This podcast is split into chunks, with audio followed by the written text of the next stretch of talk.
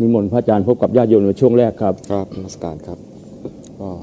จริงๆได้รับชมได้ทางไลฟ์ของ Facebook ด้วยใช่ไหมครับ ใช่ครับ มี Facebook อะไรนะฮะเอาเป็นเฟซบุ๊กชื่อเอ่อชื่อเพจของ Facebook ก็คือวัดสังฆทานหลวงพ่อสนองกตบุญโยครับ ชื่อยาวนิดหนึ่งครับ ต้องตามนี้เลยครับ เพราะว่าวัดสังฆทานก็จะมีเพจอยู่หลายเพจครับอ๋อครับครับ ก็จะถ้าจะดูไลฟ์สดก็ดูทางนี้ครับมที่เพจแล้วก็สามารถที่จะเอ่อ ฝากคำถามได้ด้วยนะครับ ทาง Facebook ตรงนี้ครับอ่าครับก็มีอีกช่องทางหนึ่งครับมีช่องทางหนึงครับ ก็ใช้สื่อให้เป็นประโยชน์ ครับ ก็ไอเรื่องที่จะต้องพัฒนากันต่อไป ก็ต้องตามตามโลกให้ทันด้วย ครับ มีคำถามหนึ่งที่โยมฝากถามมา ถามว่าทำไมวัยรุ่นยุคนี้ ไม่สนใจธรรมะ เคยมีคนถามอย่างนี้ไหมครับ มีครับมีผมเคยไปรายการอื่น ๆ ที่ไม่ใช่รายการธรรมะนี่ก็มีอ๋อแบบนี้ด้วยครับอ๋อครับ แล้วไปตอบเขาว่าอย่างไงหรือเปล่าอะผมไม่เคยตอบพระอาจารย์แต่ว่าครับมีคนถามอย่างนี้ขึ้นมาครับ แสดงคนถไม่แน่ใจว่าคนถามเนี่ยเป็นวัยรุ่นหรือว่าเป็นวัยไหนครับแต่ก่อนอื่นเลยเนี่ยขอ ขอ ออกเสียงแทนวัยรุ่นนิดหนึ่งว่าคำถามอย่างเงี้ยเป็นคำถามชี้นำครับ เหมือนประมาณว่าจะบอกว่าวัยรุ่นเนี่ยไม่สนใจธรรมะครับ แต่ผมคิดว่านะมันเป็นทุกวัยครับ คนไม่สนใจธรรมะไม่ใช่มีเฉพาะวัยรุ่นครับครับทำงานแล้วบางทีก็ไม่สนใจธรรมะระหว่างทำงานอายุ 30 40 ก็ไม่สนใจธรรมะก็มี 50 แล้วยังไม่สนใจเลย ครับเกษียณแล้วยังไม่สนใจก็มีมีครับอ่าจนจะตายแล้วยังไม่สนใจเลย ก็มีครับนะเพราะฉะนั้นไม่ใช่เฉพาะวัยรุ่นนะฮะครับก่อนอื่นเลยเนี่ยต้องต้องให้ความเป็นธรรมกับวัยรุ่นด้วย เพราะก็เคยเป็นวัยรุ่นมาก่อนครับไม่ใช่ว่าวัยรุ่นจะไม่สนใจธรรมะไปซะทั้งหมดครับนะฮะแล้วก็ไม่ใช่ว่าวัยอื่นจะสนใจธรรมะกันทั้งหมดใช่ครับนะทีนี้วัยรุ่นกับวัยอื่นเนี่ย จะมีความแตกต่างกัน ก็จึงเรียกเป็นช่วงของวัย ถ้าเป็นโบราณก็เรียกว่าปฐมวัย มัชชิมวัย ปัจฉิมวัย แบ่งแบ่งอายุตาม ถ้าเป็นเด็กๆวัยรุ่นอะไรเงี้ยนะก็จะเป็นช่วงปฐมวัยครับถ้าอายุเป็นประมาณว่าเริ่มทำงานแล้วอยู่ในวัยทำงาน ก็เรียกว่ามัชชิมวัยครับพอเรียกว่าแก่ ตรงไหนเรียกว่าแก่ ตรงนั้นเรียกว่ามัชชิมวัยก็ไปประเมินเอาเองแล้วกันว่าครับใครแก่แล้ว คือปลายทางแล้ว เหมือนดวงอาทิตย์ขึ้น ตอนเช้าเช้าๆถึงสายสายๆเนี่ยเรียกว่าปฐมวัยครับ พอแดดเริ่มแรงจนถึงบ่ายแดดแรงๆอยู่นะอย่างนี้เรียกว่ามัชชิมวัยครับ พอเริ่มตะวันคล้อยแล้วตอนมันจะต้องตกไหนไม่ช้าแล้วเนี่ยนะอย่างนี้เรียกว่าปัดฉิมวัยครับวัยวั ยสุดท้ายนะครับแต่ละวัยแต่ละวัยจะมีปัญหาของแต่ละคนไม่เหมือนกันนะตอนวัยรุ่นก็หลักเลยก็คือตัวปัญหาหลักนะฮะที่ทำทำให้ดูเหมือนห่างเหินจากธรรมะก็คือเขาจะมีฮอร์โมนเฉพาะวัยรุ่นนะครับฮอร์โมนนี่มันหลั่งมาเนี่ยทำให้สนใจเพศตรงข้ามนะแล้วก็กำลังกำลัง เรียนรู้ อยู่ในวัยเรียนรู้สิ่งต่างๆของโลกที่กำลังแปลกใหม่ครับแล้วก็บางทีก็จะพัฒนาเองให้มันแปลกใหม่ไปอีกคครับล้ายๆกับว่าอยากทำอะไรให้มันพัฒนาขึ้นไอตอนพัฒนาขึ้นเนี่ยมองด้วยวัยอื่นที่อายุมากกว่า อาจจะมองว่าแหวกแนวครับหรือว่าแหกกฎเลยประมาณนี้นะจริงๆมันคือมันเป็นลักษณะของวัยครับแบบนี้มีฮอร์โมน ที่สนใจเพศตรงข้ามครับตอนสนใจเพศตรงข้ามเนี่ยก็ต้องพยายามทำตัวให้น่าสนใจครับเนี่ยแล้วก็มองว่าเขาจะมองเราไหมก็จะสนใจเราไหมเป็นแบบนี้คือมันไอ้ส่วนที่พูดมาเนี่ยทั้งฮอร์โมนทั้งความสนใจ มันเป็นเพียงปัจจัยเฉพาะเขาคือเรียกว่าปัจจัยภายใน สมมุติว่าเราเป็นวัยรุ่นครับเรามีฮอร์โมนหรือว่าเรามีความสนใจในเรื่องต่างๆ ที่ไม่ใช่ธรรมะ คือสนใจในเรื่องของการพัฒนาของสิ่งแปลกใหม่อะไรเงี้ยนะครับหรือว่าชอบประจนภัย อันนี้มันเป็นปัจจัยภายในของวัยรุ่นครับปัญหามันไม่ได้มีเฉพาะปัจจัยเฉพาะเขาครับมันมีปัจจัยภายนอกด้วย ปัจจัยภายนอกคืออะไร ก็คือบุคคลอื่นที่ไม่ใช่วัยรุ่นครับ มีใครบ้าง พ่อแม่ หรือคนในครอบครัวครับหรือคนในสังคม และที่สำคัญอีกอย่างหนึ่งคือ ตัวพระซึ่งเป็นตัวแทน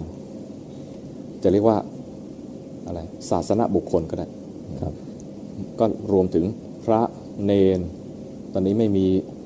พิสุณีแล้วก็เหลือแต่แม่ชีครับ และบุคคลที่ชื่อว่าเป็นคนวัด ประมาณว่าคนเนี้ยสนใจธรรมะสนใจวัด สนใจกิจการศาสนาครับถือว่าเป็นศาสนบุคคลไปด้วย คนเหล่านี้มีลักษณะยังไง มีพฤติกรรมยังไง มีภาพพจน์ยังไง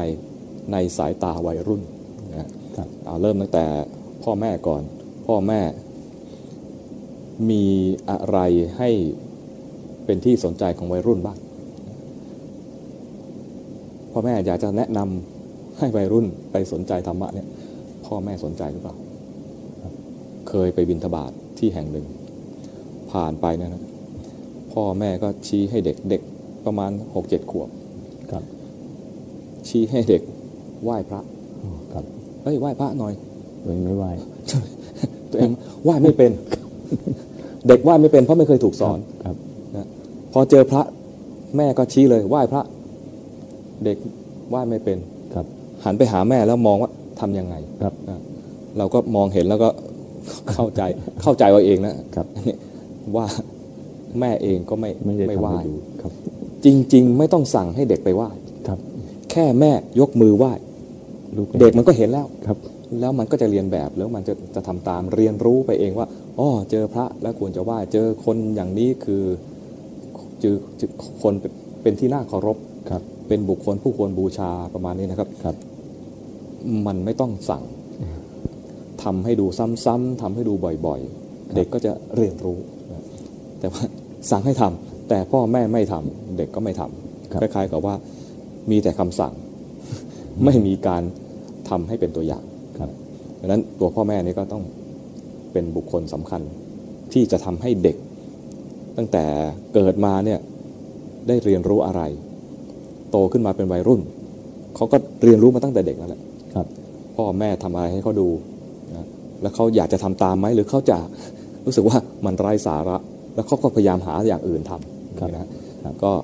พ่อแม่หรือคนในครอบครัว คนใกล้ชิดก็มีส่วนสำคัญ ถ้าพ่อแม่พาไปวัดบ่อยๆ วัยรุ่นอาจจะห่างบ้างตามภาษาวัยรุ่น เพราะว่าเขาจะต้องมีกิจกรรมที่โรงเรียนที่มหาวิทยาลัย ก็จะต้องไปสนใจกับเพศตรงข้าม หรือกังวลกับ การจบแล้วจะไปทำงานอะไรเนี่ยนะเรื่องที่จะต้องไปหากินต้องทำอาชีพของตนเอง อาจจะไปเป็นเรียกว่าอะไร ผู้ประกอบการคนใหม่หรือไปเป็นสตาร์ทอัพอะไรพวกเนี้ยครับก็เขาจะมีเรื่องที่เขาจะต้องคิดเพื่ออนาคตของเขาด้วยเนี่ยครับทีนี้ถ้าพ่อแม่ไม่ได้มีพฤติกรรมที่เป็นแบบอย่างที่ดี เวลา เขามีปัญหา เช่น อกหักรักผู้หญิงแล้วอกหัก หรือรักผู้ชายแล้วอกหักครับหรือว่าทำงานแล้วล้มเหลวผิดหวังเนี่ยนะครับตรงเนี้ยเขาจะไปหาทางแก้ไขปัญหาชีวิตของเขาด้วยวิธีอื่นไม่ได้ไม่นึกถึงพระครับเพราะมันไม่เคยมีอยู่ในความทรงจำเขาเลย แต่ถ้าพ่อแม่ปูพื้นมาดีครับ ตั้งแต่เด็กเนี่ยพาเข้าหาครูบาอาจารย์ แล้วต้องเป็นครูบาอาจารย์ที่เด็กได้ยิน พ่อแม่คุยกันกับพระแล้ว รู้สึกอ่า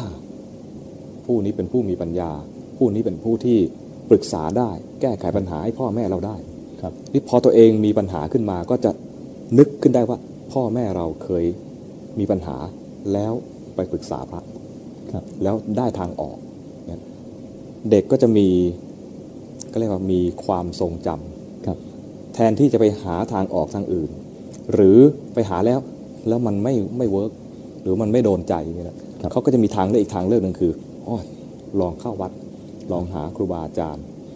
เท่าที่เขาหาได้ในยุคที่เขาเป็นวัยรุ่นนั้นครับอาจจะเป็นองค์เดียวกันกับพ่อแม่ก็ได้นะคือตอนนี้กลายเป็นหลวงปู่ไปแล้วนะฮะก็ลองดูครับมันก็คือมาจากการสั่งสมประสบการณ์ตั้งแต่เด็ก ๆ ที่พ่อแม่พาทำครับดังนั้น การที่เป็นสิ่งแวดล้อมอันใกล้ชิดของเด็กๆเนี่ยแล้วทำอย่างไร เด็กๆก็จะเห็น ซึ่งเป็นเรื่องสำคัญมากครับเห็นเป็นประสบการณ์ แล้วก็เหมือนกับว่าเป็นภาพจำเป็นความทรงจำว่ามันมีวิธีนี้ด้วยครับมันมีโลกแบบนี้ด้วยนะฮะมีการมองที่ย้อนกลับมาเห็นกิเลสตัวเองอย่างนี้นะครับครับเช่นว่ามีการทะเลาะกัน เราจะ เวลาไปปรึกษาพระพระก็แทนที่จะเอออเฮ้ยเอามันเลยอะไรเงี้ยจะไม่มีจะบอกว่าไปทำกับเขาเนี่ยนะมันจะมีผลเสียอย่างนี้อย่างนี้ครับอ่าเราควรจะมาดูจิตใจตัวเองนะตอนนี้มันร้อนรุ่มแล้วนะ ไปโกรธเขานี่แค่นี้ก็ร้อนรุ่มแล้วนะ โยมอะไรเงี้ยเย็นไว้โยมประมาณนี้นะครับแล้วแต่เทคนิคในการสั่งสอนของครูบาอาจารย์ของแต่ละท่าน ซึ่งก็จะเป็นคล้ายๆกับว่าเป็นสัญญาความจำของเด็กเอาไว้ว่า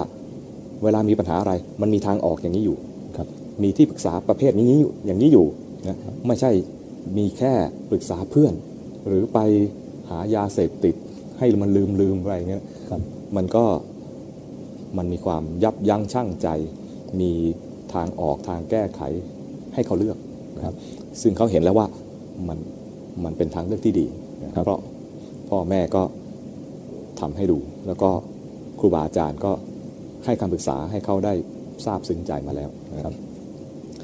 อีกประการหนึ่งคือเพื่อน เพื่อนเนี่ยเป็นปัจจัยที่ทรงอิทธิพลมากสำหรับวัยรุ่น นั้นวัยรุ่นเนี่ยจะไปทางไหนเนี่ย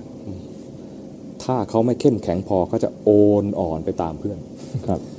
ประมาณเพื่อนชวนไปไหนก็ไปเฮไหนเฮนั่นประมาณนี้นะครับ ถ้าเขาไม่มีหลักครับมันก็เข้ามาอยู่ตรงที่ว่า ตอนก่อนจะเป็นวัยรุ่นเนี่ย เขาได้มีพื้นฐานหนักแน่นพอไหมครับ ถ้าเขาไม่มีพื้นฐานหนักแน่นพอ พ่อแม่ไม่ได้เตรียมเอาไว้ ให้เขาได้เรียนรู้ ให้เขาได้ศึกษา แล้วก็ได้ทดลอง แล้วมีคำชี้แนะ จากพ่อแม่เอาไว้ พอไปเจอเพื่อนชักชวนไปในทางที่ไม่ดีครับเขาจะไม่มีวิจารณญาณ ในการตัดสินใจว่าควรไปหรือไม่ควรไปครับฉะนั้นพ่อแม่ก็มีส่วนสำคัญ แล้วตอนนี้ครูบาอาจารย์ตามโรงเรียนด้วยครับอ่าก็มีส่วนสำคัญ ครูบาอาจารย์สั่งสอนอบรม ไม่ใช่เฉพาะวิชาการครับครูบาอาจารย์เนี่ยจะต้องทำตนให้เป็นตัวอย่าง การเสียสละของครูบาอาจารย์เนี่ยนะเวลาเข้ามาช่วยเหลือแก้ไขปัญหา ให้กับเด็กๆเนี่ยเด็กๆจะจำและทราบซึ้งไปเลย ครูที่ตามใจอะไรก็ได้ เด็กๆชอบก็จริง แต่เด็กไม่ทราบซึ้ง แต่ถ้าเด็กทำอะไรที่ผิดพลาดครับแล้วครูไม่ยอม จะเรียกตัวมาตักเตือน ตักเตือนแล้วไม่ฟังมีการทำโทษอย่างนี้ครับตอนนั้นดูเหมือนดูเหมือนว่าไม่รัก แต่จริงๆ เด็กๆ พอผ่านวัยนี้ไปแล้ว มองย้อนกลับไป เด็กจะจำครูที่สั่งสอน อบรมทำโทษ ตอนเขาไม่ดีครับจะจำและทราบซึ้งใจ แล้วพอเขาได้ดีขึ้นมาเนี่ยเขาจะระลึกถึงบุคคลที่กระตุกเขาแทนที่จะเดินลงเหวเนี่ย จะมีมือหนึ่งกระตุกเขาครับดูเหมือนเจ็บ แต่จริงๆ ช่วยเขาพ้นปากเหวมา มันต้องออกแรงด้วยนะครับ เพราะเขากำลังลุ่มหลงและไหลลงเหว ซึ่งปากเหวก็ลื่นด้วยครับดังนั้นครูต้องใช้แรงกระตุกแรงๆหน่อย ซึ่งอาจจะเจ็บครับ แต่พอพ้นมาแล้วเนี่ยเขาจะทราบซึ้งในบุญคุณที่ครูได้กระตุกเขาขึ้นมา ให้เขาสำนึกขึ้นมาได้ครับ ลองไปถามผู้ใหญ่เถอะผู้ใหญ่หลาย ๆ ท่านเลย เวลาจะจดจำ คุณความดีของครูบาอาจารย์สมัยเป็นประถม หรือสมัยมัธยม หรือนั่นน่าจะเป็นส่วนใหญ่จะเป็นสมัยประถมและมัธยมประมาณนี้ครับจะจำครูดุดุจำครูดุดุได้ ครูที่เอาใจใส่ คอยสั่งสอน คอยอบรม ซึ่งแน่นอนเด็กๆก็สน เด็กๆก็จะพลาดทำอะไรผิดหหายากมากที่เด็กจะไม่ไม่เคยโดนตีหรือไม่เคยโดนทำโทษ หายากมากก็จะต้องเป็นเด็กที่ มีพื้นฐานดีมากเลย แล้วก็มาจากครอบครัวที่ดีด้วยครับ ซึ่งเด็กที่จะพลาดหรือพลาดไปแล้ว แล้วถูกทำโทษ จะสำนึกบุญคุณของผู้ที่ทำให้เขาได้กลับมาในเส้นทางที่ถูกต้องได้ครับนั้นก็กลับมาสู่ว่ามีทั้งพ่อแม่และมีครู แล้วก็พอผ่านถึงตรงนี้แล้ว เด็กก็จะมองออกว่าไอ้ทางที่เพื่อนชวนไปเนี่ยมันดีหรือไม่ดี เด็กก็จะสามารถเลือกคบเพื่อนได้ เพื่อนอย่างนี้นะคบได้แต่เรื่องนี้ถ้าพอเรื่องมันชวนไปเรื่องนี้ไม่คบหรือไม่ไปด้วยครับนะเพื่อนนี้พาไปดีตลอดคบมันนะเพื่อนนี้เป็นที่ปรึกษาเราได้คบมันครับนะเพื่อนคนนี้มันมันชวนเราแย่อย่างเดียว ชวนเราเสียอย่างเดียว เราจะไม่ทำตามมัน และถ้าเราเข้มแข็งพอ เราจะช่วยเพื่อนด้วยครับนี่อย่างนี้นะฮะเพื่อนที่ดีเนะบางทีก็ ถ้าเราเข้มแข็งพอ ต้องเข้มแข็งพอนะครับครับไม่ใช่ว่าไปช่วยเพื่อนแล้วเราก็เลยพลอยเสียไปด้วย ก็เรียกว่าเหมือนกับคนตกน้ำเนี่ยถ้าเราว่ายน้ำไม่เป็นมีใจช่วยอย่างเดียวนะก็จมไปด้วยกันครับก็ต้องดูความเข้มแข็งของตนเองด้วยนะถ้ารักเพื่อนจะช่วยเพื่อนต้องทำตนให้เข้มแข็งในคุณงามความดีขึ้นมาก่อนครับแล้วจะไปช่วยเพื่อนยังไงเนี่ยมันจะมีปัญญาขึ้นมา อาจจะช่วยด้วยตนเอง หรือจะอาจจะไปหาทางขอ ความช่วยเหลือจากใครคนอื่นครับวันนี้มาถึงพวกเราแล้วครับครับ คนที่เรียกว่าเป็นศาสนาบุคคลเนี่ยเป็นตัวอย่างหรือว่าเป็นบุคคลแบบอย่าง ที่บุคคลภายนอกเห็นแล้วศรัทธาหรือเปล่าเขามองแล้วเขาศรัทธาถึงพระพุทธเจ้าหรือเปล่า หรือศรัทธาถึงพระธรรมไหม ครับหรือว่าเขาเชื่อไหมว่าพระสงฆ์ยังยังมีอยู่จริง พระสงฆ์ในแง่ที่ว่าเอ่อยะทิทางจัตตาริปุริสายุคานิอัตตปุริสปุกลาที่เราสวดสวดๆกันน่ะครับสงฆ์ในแง่ที่ว่าคู่แห่งบุรุษสี่คู่ นับเรียงตัวบุรุษได้แปดบุรุษเนี่ยมีอยู่จริงไหม เขามองแล้วเขาเชื่อไหมว่า ยังมีพระอริยบุคคลอยู่ในปัจจุบันนี้ เชื่อไหมอย่างเงี้ยครับถ้าเขามองไปแล้ว ไม่น่าใช่อย่างเงี้ยนะ แอนองค์นี้โอ้โห พฤติกรรมอย่างนี้อย่างเงี้ยครับมองไปแล้วเสื่อมศรัทธาอย่างเงี้ยแล้วเด็กๆก็ ก็ไม่ใช่ว่าไม่มีปัญญาครับ เด็กก็ก็เรียนมาเรียกว่าบางอย่างเขาก็สามารถที่จะวิพากษ์วิจารณ์ในใจเขาได้ว่าอะอันนี้น่าศรัทธานี่ไม่น่าศรัทธานะแต่เขาเนี่ยบางทีก็ด้วยความที่ประสบการณ์น้อยครับเขายังไม่ไปดูทุกๆวัด เขาดูบางวัดเนี่ยเขาก็สรุปเหมาไปเลยครับอย่างนี้ก็มีนะครับเห็นบางองค์บางท่านบางรูปเนี่ยมีพฤติกรรมอย่างนี้ก็บางทีก็สรุปเหมาไปเลย ว่าโอ้ศาสนาพุทธเนี่ยเหมือนไม่น่านับถือหรือว่าไร้สาระดูสิพระองค์นั้น ดูสิชีองค์นั้น ดูสิเนนที่นั่นอะไรประมาณนี้นะครับก็การที่มีศาสนาบุคคลมีความประพฤติเสียหายครับก็จะมี ผลต่อคนที่ข้อมูลน้อยครับพอมาประสบกับข้อมูลอย่างนี้เข้าเขาก็คล้ายๆว่าหมดศรัทธา จริง ๆ ศาสนาไม่ได้เสื่อมพระพุทธเจ้ายังคงเป็นพระพุทธเจ้าครับพระธรรมที่พระองค์ทรงสั่งสอนเป็นคำสั่งสอนที่ชี้แจงถึงทางปฏิบัติไปสู่ความพ้นทุกข์ได้ พัฒนาจิตใจของคนให้ไปถึงความพ้นทุกข์ได้ พระสงฆ์สาวกทั้งหลายยังมีอยู่ครับนะแต่คนดีมักจะเงียบ คนดีเนี่ยนะเวลาถ้าจะทำข่าวว่า พระที่นี่เดินจงกรมพระที่นี่นั่งสมาธิเนี่ย คงไม่มีใครอ่าน แต่ถ้ามีพระที่ไหนผิดศีลแหวกแนวออกไปทำในสิ่งที่ไม่สมควรนะครับครับจะเป็นข่าว เหมือนกับว่า มีคำพูดในวงการสื่อสารมวลชนนะครับตอนสมัยผมเรียนครับบอกว่า หมากัดคนไม่เป็นข่าว แต่คนกัดหมาเป็นข่าว แต่ก็มียกข้อยกเว้นอยู่ว่า ถ้าหมากัดคนและคนนั้นดัง ก็อาจจะเป็นข่าวเหมือนกันอย่างเงี้ยครับแต่ถ้าเป็นหมาธรรมดากับคนธรรมดา คนธรรมดาถูกหมากัดไม่เป็นข่าวครับแต่ถ้าคนธรรมดาไปกัดหมา อันนี้เป็นข่าวครับ คือมันประพฤติเสื่อมเสียครับจากความเป็นคนทำอะไรแปลกๆดูดูดูแล้วไม่น่าทำประมาณนี้จะเป็นข่าว พระเหมือนกันระวังให้ดีนะครับ อันนี้ก็เรียกว่าปัญหาเนี่ยมันไม่ใช่เป็นเฉพาะเจ้าตัว เวลาคนเห็นปฏิปทาความประพฤติของท่านไปแล้ว เขาเสื่อมศรัทธาเนี่ยนะครับครับมันส่งผลไปถึงว่าทำให้คนทั้งหลาย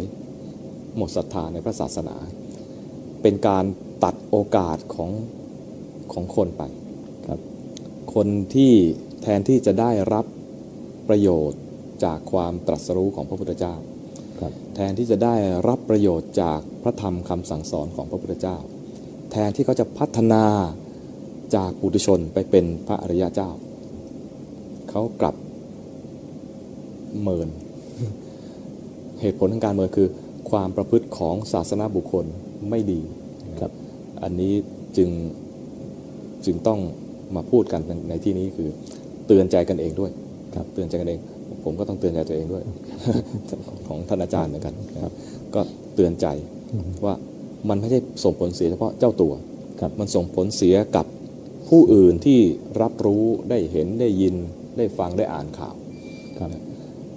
การประพฤติถ้าเป็นความประพฤติดี ความประพฤติดีนั้นเนี่ยส่งผลต่อตัวเองทันทีนะครับแต่ความประพฤติที่ไม่ดีเนี่ยมันไม่ได้ส่งผลเฉพาะตัวเอง มันส่งผลให้คนอื่นด้วยครับและความประพฤติดีถ้าประพฤติไปแล้วเราเป็นพระที่มีศีลนะครับ แล้วก็แม้จะไม่มีสมาธิไม่มีปัญญาไม่เป็นพระอริยเจ้าอะไรแต่ยังเป็นผู้มีศีลอยู่ เราก็ยังถือว่าเป็นเนื้อนาบุญที่ดีครับทำตนให้เป็นตัวอย่างที่ดีทำตนให้เป็นที่น่าศรัทธาเคารพกราบไหว้ ครับ เท่านี้ก็ก็เพียงพอเหมือนกันนะก็ไม่ใช่ไม่ใช่เพียงพอเท่านี้นะแต่ว่าเพียงพอให้คนอื่นเขาเคารพกราบไหว้ครับแล้วถ้าพัฒนาต่อไป แม้อาจจะยังไม่บรรลุธรรมในชาตินี้แต่มันก็ใกล้เคียงไปเรื่อยครับๆอย่างน้อยๆเนี่ยรักษาคุณความดีไม่ให้ตกต่ำไปกว่านี้นะกุศลธรรมอะไรที่ได้ทำแล้ว รักษาไว้ ครับกุศลอะไรยังไม่ได้ทำให้เพียรทำอากุศลอะไรที่ยังไม่ได้ละเพียรละครับอากุศลอะไรที่ละได้แล้ว อย่าให้มันทำอย่าให้มันมีขึ้นมาอีกนะครับระวังรักษาเอาไว้ก็คือทำความเพียรสี่อย่างนี้ครับทำอย่างนี้แล้วเนี่ยไม่ใช่เฉพาะวัยรุ่นแล้วทุกวัยครับได้เห็นแล้วก็จะเคารพศรัทธา แล้วก็สนใจว่าอะไรทำให้ท่านผู้นี้ เปลี่ยนจากอย่างนี้มาเป็นอย่างนั้นได้ เปลี่ยนจากบุคคลปกติธรรมดา อาจจะไม่ได้น่าสนใจอะไร กลายเป็นคนที่ดูแล้วน่าเคารพน่าศรัทธาขึ้นมาได้ หรือว่าจากคนที่ทุกข์มาก ๆทำไมถึงเขาถึงพัฒนาจนดูเหมือนตอนเนี้ยไม่ทุกข์เลยหรือทุกข์น้อยมากนะครับก็เขาก็จะสนใจแล้วว่าอะไรทำให้เขาเปลี่ยนแปลงมาถึงขนาดนี้ อะไรทำให้ดูหลวงปู่ไม่มีทุกข์เลย ในตาหลวงปู่เนี่ยดูใสไม่มีทุกข์เลยเหมือนเหมือนไม่มีทุกข์อะไรมารบกวนท่านเลยทำไมทำไมทำไมหลวงตาท่านนี้จึงได้ดูแล้วไม่มีไม่มีความทุกข์เลยทำไมหลวงพ่อองค์นั้นจึงดูไม่มีความทุกข์เลยเขาก็เริ่มสนใจว่าอะไรทำให้ท่านเป็นอย่างนี้ อะไรที่ว่านี่คือธรรมะคำสั่งสอนของพระพุทธเจ้านั่นเองถ้าเขาสนใจมาสอบถามแล้ว ก็เป็นโอกาส อันนี้ก็เป็นโอกาสของหลวงปู่หลวงตาหลวงหลวงพ่อเนี่ยนะครับคอยบอกคอยสอนคำถามอาจจะเป็นคำถามที่ตื้นๆนะแต่ก็พอถามมาแล้วเนี่ยมันจะมีแง่มุมทำให้เขาสสนใจศรัทธาในพระพุทธเจ้าได้ สนใจศรัทธาในพระธรรมคำสอนได้ และสนใจศรัทธาเชื่อว่าพระสงฆ์ยังมีอยู่ พระสงฆ์คือผู้ที่ปฏิบัติตามคำสอนของพระพุทธเจ้าเนี่ยยังมีอยู่ แล้วก็ได้รับผลจากการปฏิบัตินั้นยังมีอยู่ นะครับอันนี้ก็มาลงเอยตรงที่ว่ามันเป็นเรื่องของทุกคนครับคำถามนี่นะฮะคำถามถามแค่ว่าทำไมวัยรุ่นยุคนี้ไม่สนใจธรรมะจริง ๆ ไม่ใช่เฉพาะยุคนี้ครับ เป็นมาโตมาจนอายุ50กว่านะครับครับ ตอนเป็นวัยรุ่นก็มีคำถามอย่างนี้ครับนะและเชื่อว่า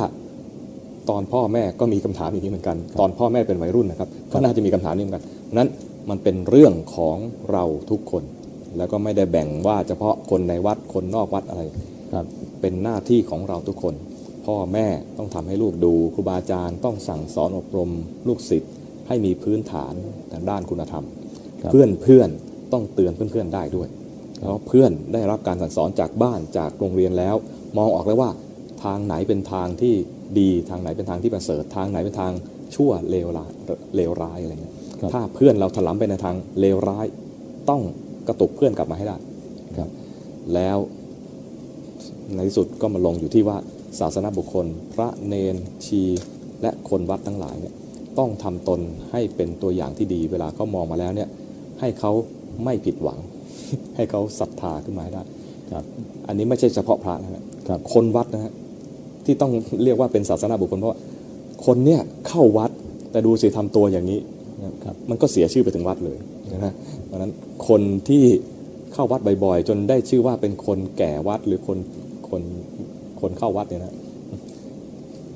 ควรจะรักษาชื่อเสียงของตนเองด้วย เพราะรักษาชื่อเสียงตนเองเนะมันรักษาไปถึงวัด และรวมถึงรักษาไปถึงศาสนา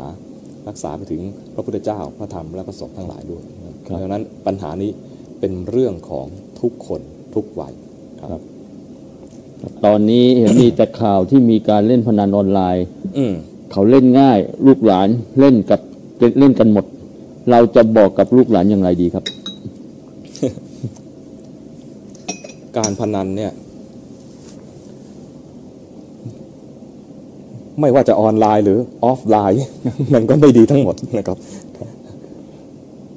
การพนันเนี่ยมันเป็นวิธีการหาเงินของคนขี้เกียจไม่ได้สร้างผลงานอะไรแต่อยากรวย ไม่ต้องทำงานอะไร ไม่ต้องออกแรงอะไร แต่ได้เงินครับคาดว่าจะได้เงินประมาณนี้นะคือคนพนันเนี่ยต้องอยากได้เงินที่มากกว่าที่ลงไปครับนะแล้วไม่มีการพนันไหนเลยที่เจ้ามือจะเจ๊งครับถ้าเขาเปิดบ่อนขึ้นมาเนี่ยนะฮะ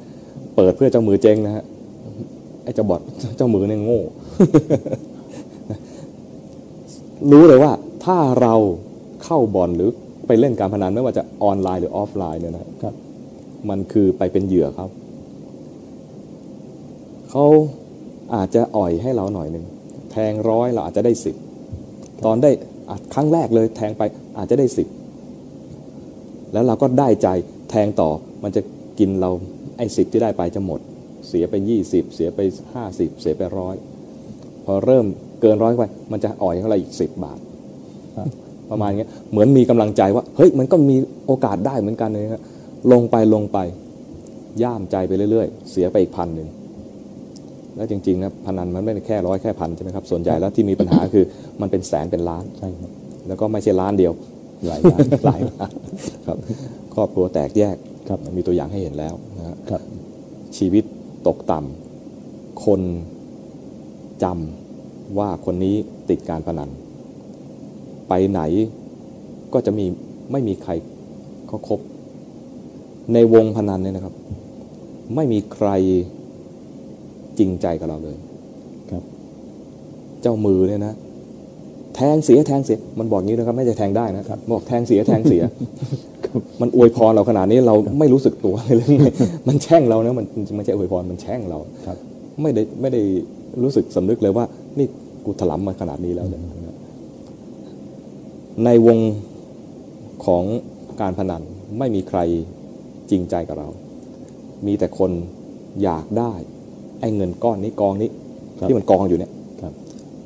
ไม่ต้องดูใครดูเราเองครับ เราเนี่ยอยากได้ ไอ้คนอื่นก็อยากได้เหมือนกัน และไอ้ที่เราอยากได้เนี่ยนะมันก็เงินของคนโน้นคนนี้ ที่ลงมาอยู่ในกองนี้ครับนึกออกไหมครับครับ เราเองก็ไม่จริงใจกับคนอื่นด้วยใช่แน่นอนคนอื่นก็ไม่จริงใจกับเรา แล้วเงินที่ได้มานะครับ เราได้มาเนี่ยด้วยความไม่เต็มใจของเจ้าของเงิน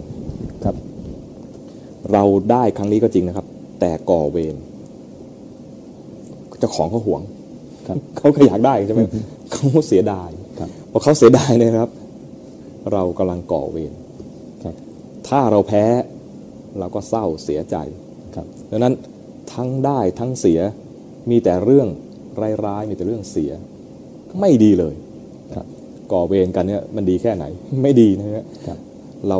เคยได้ยินไหมฮะคำว่าเจ้ากรรมนายเวรทำไมเจ้ากรรมนายเวรกูมันเยอะจังการพนันเนี่ยไอ้ทั้งวงเนี่ยถ้าเราได้นะเนี่ยเจ้ากรรมนายเวรทั้งหมดเลย ไม่ใช่เรื่องดีนะครับเพราะฉะนั้นถ้าไม่ยุ่งเกี่ยวกับการพนันได้เป็นเรื่องดีครับ ถ้ายุ่งไปแล้วให้รีบเลิก อย่าคิดว่าจะเอา ร่ำรวยด้วยวิธีเล่นการพนันครับ คนที่จะรวยเรื่องการพนันนะมีคนเดียวคือเจ้ามือครับ แล้วก็ไม่ใช่หมายความว่าพูดอย่างนี้แล้วก็เลยจะเป็นเจ้ามือ เพราะมันทำให้ตนเองนั่นแหละไปเป็นผู้ก่อเวรครับ เพราะเจ้ามือมันจะได้บ่อยใช่ไหมก็เป็นผู้ก่อเวรบ่อยครับ มีใครเห็นเจ้ามือแล้วรู้สึกว่าอวยอวยชัยให้พรด้วยความจริงใจมีไหมไม่มีใช่ไหมฮะเพราะฉะนั้น ถ้าไม่ยุ่งเกี่ยวได้จะดีครับ ก็เรียกว่า ก็มีคำเตือนอยู่ใช่ไหมครับว่า ถูกโจรปล้นสิบครั้งไม่เท่ากับไฟไหม้หนึ่งครั้งใช่ไหมครับไฟไหม้สิบครั้งไม่เท่ากับเสียเล่นการพนันไปเล่นการพนันเพราะว่าการเล่นการพนันเนี่ยบ้านก็ถูกยึดที่ดินก็ถูกยึดครับ แล้วไม่พอด้วย เป็นหนี้เขาด้วยเข้าเข้าไปอีกนะครับ ทั้งบ้านทั้งที่ดินไม่พอใช้หนี้บางทีถ้าเป็น ผู้หญิงก็ต้องเสียเนื้อเสียตัวไปอีกครับผู้ชายก็ตกเป็นทาสถูกเขาใช้ทำอะไรก็ได้ครับอย่าไปหลงกลกับเขาเรียกอะไรนางแบบหรือนายแบบที่ชักชวน บางทีนายแบบนางแบบเนี่ยเสียการพนันแล้วต้องต้องมาเป็นนางแบบนายแบบก็เรียกอะไรพรีเซนเตอร์ครับต้องมาเป็นพรีเซนเตอร์ให้ชักชวนให้คนอื่นมาเล่นให้ได้ครับ อย่าไปเห็นแก่คนดัง ว่าคนนี้มาชักชวน อย่าไปเห็นแก่คนหนุ่มคนสาวคนสวยคนหล่อมาชักชวนครับให้รู้เลยว่าเรื่องเหล่านี้เนี่ยเป็นเรื่องของการโกหกกัน เป็นเรื่องของการหลอกลวงกันเป็นเรื่องของคนที่ไม่จริงใจ เราเข้าไปยุ่งเกี่ยวเนี่ยเราจะกลายเป็นเหยื่อ แล้วเป็นเหยื่อในลักษณะที่ว่าบางทีนะบางทีทำให้เราต้อง หลุดออกจากวงจรในการพัฒนาชีวิตที่น่าเสียดายมากครับมีชีวิตของคนอยู่คู่หนึ่ง น่าศึกษา มาจากตระกูลเศรษฐีมาแต่งงานกันครับตระกูลนี้ก็ตระกูลผู้ชาย ก็ร่ำรวยมาก ผู้หญิงก็ร่ำรวยมากครับ แล้วแปลกมากสองตระกูลเนี่ย เชื่อว่าเงินที่มีอยู่เนี่ย ลูกของเราเนี่ย ใช้ยังไงก็ไม่ไม่หมดในชาตินี้ครับ ก็เลยไม่ได้ให้ลูกเนี่ยต้องไปเรียนหนังสืออเพราะว่าเกรงว่าการเรียนจะทำให้ลูกลำบากดูดูเขารักลูกกันแบบนี้นะครับผิดทางนะครับผิดทางครับนี้ต้องบอกไปก่อนว่าผิดทางครับเกรงว่าลูกจะลำบากสมัยก่อนไม่ได้มีปากกาจับง่ายๆเนี่ยก็จะใช้อะไรครับกระดานชนวนแล้วก็หินเขียนนะเกรงว่าหิน จะมาทำให้มือของลูกเราเนี่ยสากหรือด้านไปครับเกรงว่าจะถูกครูดุ เดี๋ยวลูกลูกเราเนี่ยจะอะไรอะจะต้องร้องไห้เสียใจอย่างเงี้ยนะไม่ส่งลูกไปเรียนหนังสือครับ นึกในใจว่าไม่เป็นไรหรอกกินไปทั้งปีทั้งชาติเลยนะยังไงก็ไม่หมดครับแล้วจับสองคนซึ่งถูกเลี้ยงดูมาแบบเดียวกันเลยครับมาแต่งงานกันครับโหถ้าถ้าสัก ใครสักคนหนึ่งฉลาดขึ้นมาเนี่ยมันก็ยังโอเคยังประคองกันได้นี่ทั้งคู่เนี่ยพูดง่ายๆโง่ทั้งคู่ แต่ว่าอาศัยรวยนะครับ พอพ่อแม่ตายไปก็กลายเป็นว่า ครอบครัวนี้มีทรัพย์สมบัติสองเท่า เพราะพ่อแม่ก็รวยอยู่แล้วเป็นเศรษฐีนะครับพ่อแม่ฝั่งผู้หญิงก็ร่ำรวยเป็นเศรษฐีพอแต่งงานกันเป็นสองเท่า เป็นมหาเศรษฐี พอพ่อแม่ตายไปแล้ว พระราชาก็ ยกตำแหน่งให้กับฝ่ายชายครับว่าเป็นเศรษฐีมีหน้าที่ไปประชุมกับพระราชาครับเป็นประจำครั้งหนึ่งเดินไปไอ้พวกนักเลงเนี่ยก็นักเลงเหล้าครับเหล้าเนี่ยถือเป็นเป็นอบายมุกอย่างหนึ่ง ไม่ใช่เฉพาะการพนันนะครับครับเหล้าเนี่ยก็เป็นอบายมุกอย่างหนึ่งอันนักเลงเหล้าก็คิดกันว่าถ้าสามารถทำให้ลูกเศรษฐีเนี่ยมากินเหล้ากับเราได้เนี่ยนะเราก็จะได้กินฟรีอ่า จะได้เจ้ามือเลี้ยงเลี้ยงเหล้าเรา ก็ทำทีเป็นว่าไม่โชว์ว่าเป็นเหล้าครับเอาใบบัวมาห่อเอาใบบัวมาห่อแล้วกินกับจากใบบัวดูมาแบบหรูครับดูแบบอะไรมันน่าสนใจมากกินแทนที่จะกินกับกับแก้วอะไรธรรมดาเนี่ยใส่ใบบัวแล้วก็ก็จิบนิดนึงอะไรประมาณเนี้ยครับดูน่าสนใจเดินไปก็ถาม เห็นแล้วก็ถามลูกน้องว่าเขากินอะไรกันเนี่ยอ๋อ ไอ้ไอ้ลูกน้องก็เอ่อบอกว่าแทนที่จะบอกว่าเหล้านะฮะครับแสดงว่าลูกน้องเนี่ยอาจจะเป็นคนกินเหล้าเหมือนกันเขาบอกว่ากำลังกินน้ำผึ้งใบบัวครับอะไรว่าน้ำผึ้งใบบัวไม่เคยได้ยิน เก็บความสงสัยไปเข้าเฝ้าพระราชาเสร็จแล้วออกมาขอชิมหน่อย พอชิมแล้วก็ อืมติดใจครับอ๋องั้นทำให้เราทำให้เรากินหน่อย เราจะจ่ายค่าไอ้น้ำผึ้งใบบัวเนี่ยไม่เรียกว่าเหล้า ครับคิดว่าคิดว่าถ้าเรียกว่าเหล้าเนี่ยนะลูกเศรษเอยเศรษฐีเนี่ยอาจจะไม่ไม่ยอมกิน เพราะอาจจะเคยได้ยินมาว่าเหล้าไม่ดีประมาณนี้ครับก็เรียกชื่อสมัยว่าน้ำผึ้งใบบัว เช่นเดียวกันการพนันเนี่ยไม่ว่าจะออฟไลน์ออนไลน์นะเปลี่ยนชื่อใหม่มันก็ไอ้กับพนันเหมือนกันนั่นแหละครับปรากฏว่ากินเหล้าจนติดเหล้าระหว่างติดเหล้าเนี่ยไอ้พวกขี้เมาก็ยุให้ มากินด้วยกันจ่ายค่าเหล้าจ่ายค่ากลับครับ กินไปกินมา หมด ทรัพย์สมบัติฝ่ายชายหมด ก็สั่งให้เอาทรัพย์สมบัติฝ่ายหญิงมากินต่อครับ มันคงไม่ใช่กินเหล้าธรรมดานะครับใช่ครับคงคงจะกินไปแล้วก็มีเล่นพนันอะไรกันด้วย ไม่งั้นไม่หมดเร็วครับ ปรากฏว่าไม่นานทรัพย์สินฝ่ายหญิงหมด สุดท้ายต้องไปเป็นขอทาน วันหนึ่งพระพุทธเจ้าเสด็จผ่านไปผ่านขอทานสองคนนี้ครับ นั่งซอมซ่อสั้นบรรยายเหมือนว่า นั่งเหมือนนกกระยางแก่ๆ นกกระยางแก่ๆ ที่หาปลากินไม่ได้แล้วครับสภาพลองดูสภาพนะครับ ลองนึกภาพสภาพดูครับ พระพุทธเจ้าเห็นสองคนนี้แล้ว แย้มพระโอษฐ์หน่อยหนึ่งครับพระอานนท์เห็นแล้วก็แสดงว่าต้องมีเหตุอะไร พระพุทธเจ้าจึงแย้มพระโอษฐ์ครับ จึงถามทูลถามพระองค์ พระพุทธเจ้าชี้ให้ดูว่าสองคนนี้นะ ถ้าเขาสนใจธรรมะ มาประพฤติปฏิบัติธรรมะ ตั้งแต่วัยหนุ่มครับ ทั้งสองคนนี้ ทั้งสองคนนี้จะบรรลุธรรมผู้ชายเนี่ยโดยเฉพาะผู้ชายเนี่ยจะได้เป็นพระอรหันต์ครับ แต่ถ้าพลาดไปไปกินเหล้าไปเล่นการพนันไปไปสนใจอบายมุกแต่แต่ถ้ากลับตัวได้ตอนตอนวัยประมาณกลางคนครับเขาก็จะได้ประมาณเป็นพระอนาคามี ส่วนภรรยาเนี่ยจะได้เป็นแค่สสกิทาคามีครับแต่ถ้า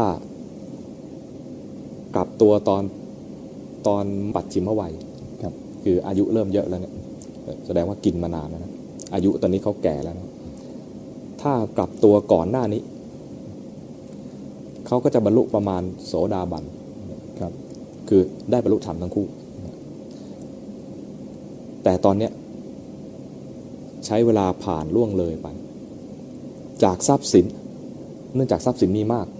ก็เลยมีเวลากินเยอะ มีเวลาเล่นการพนันเยอะ มีเวลาลงอบายมุกนานเพราะมีทรัพย์สินมากครับแต่ถ้าคนทั่วๆไปนะครับถ้ามีทรัพย์สินน้อยก็คง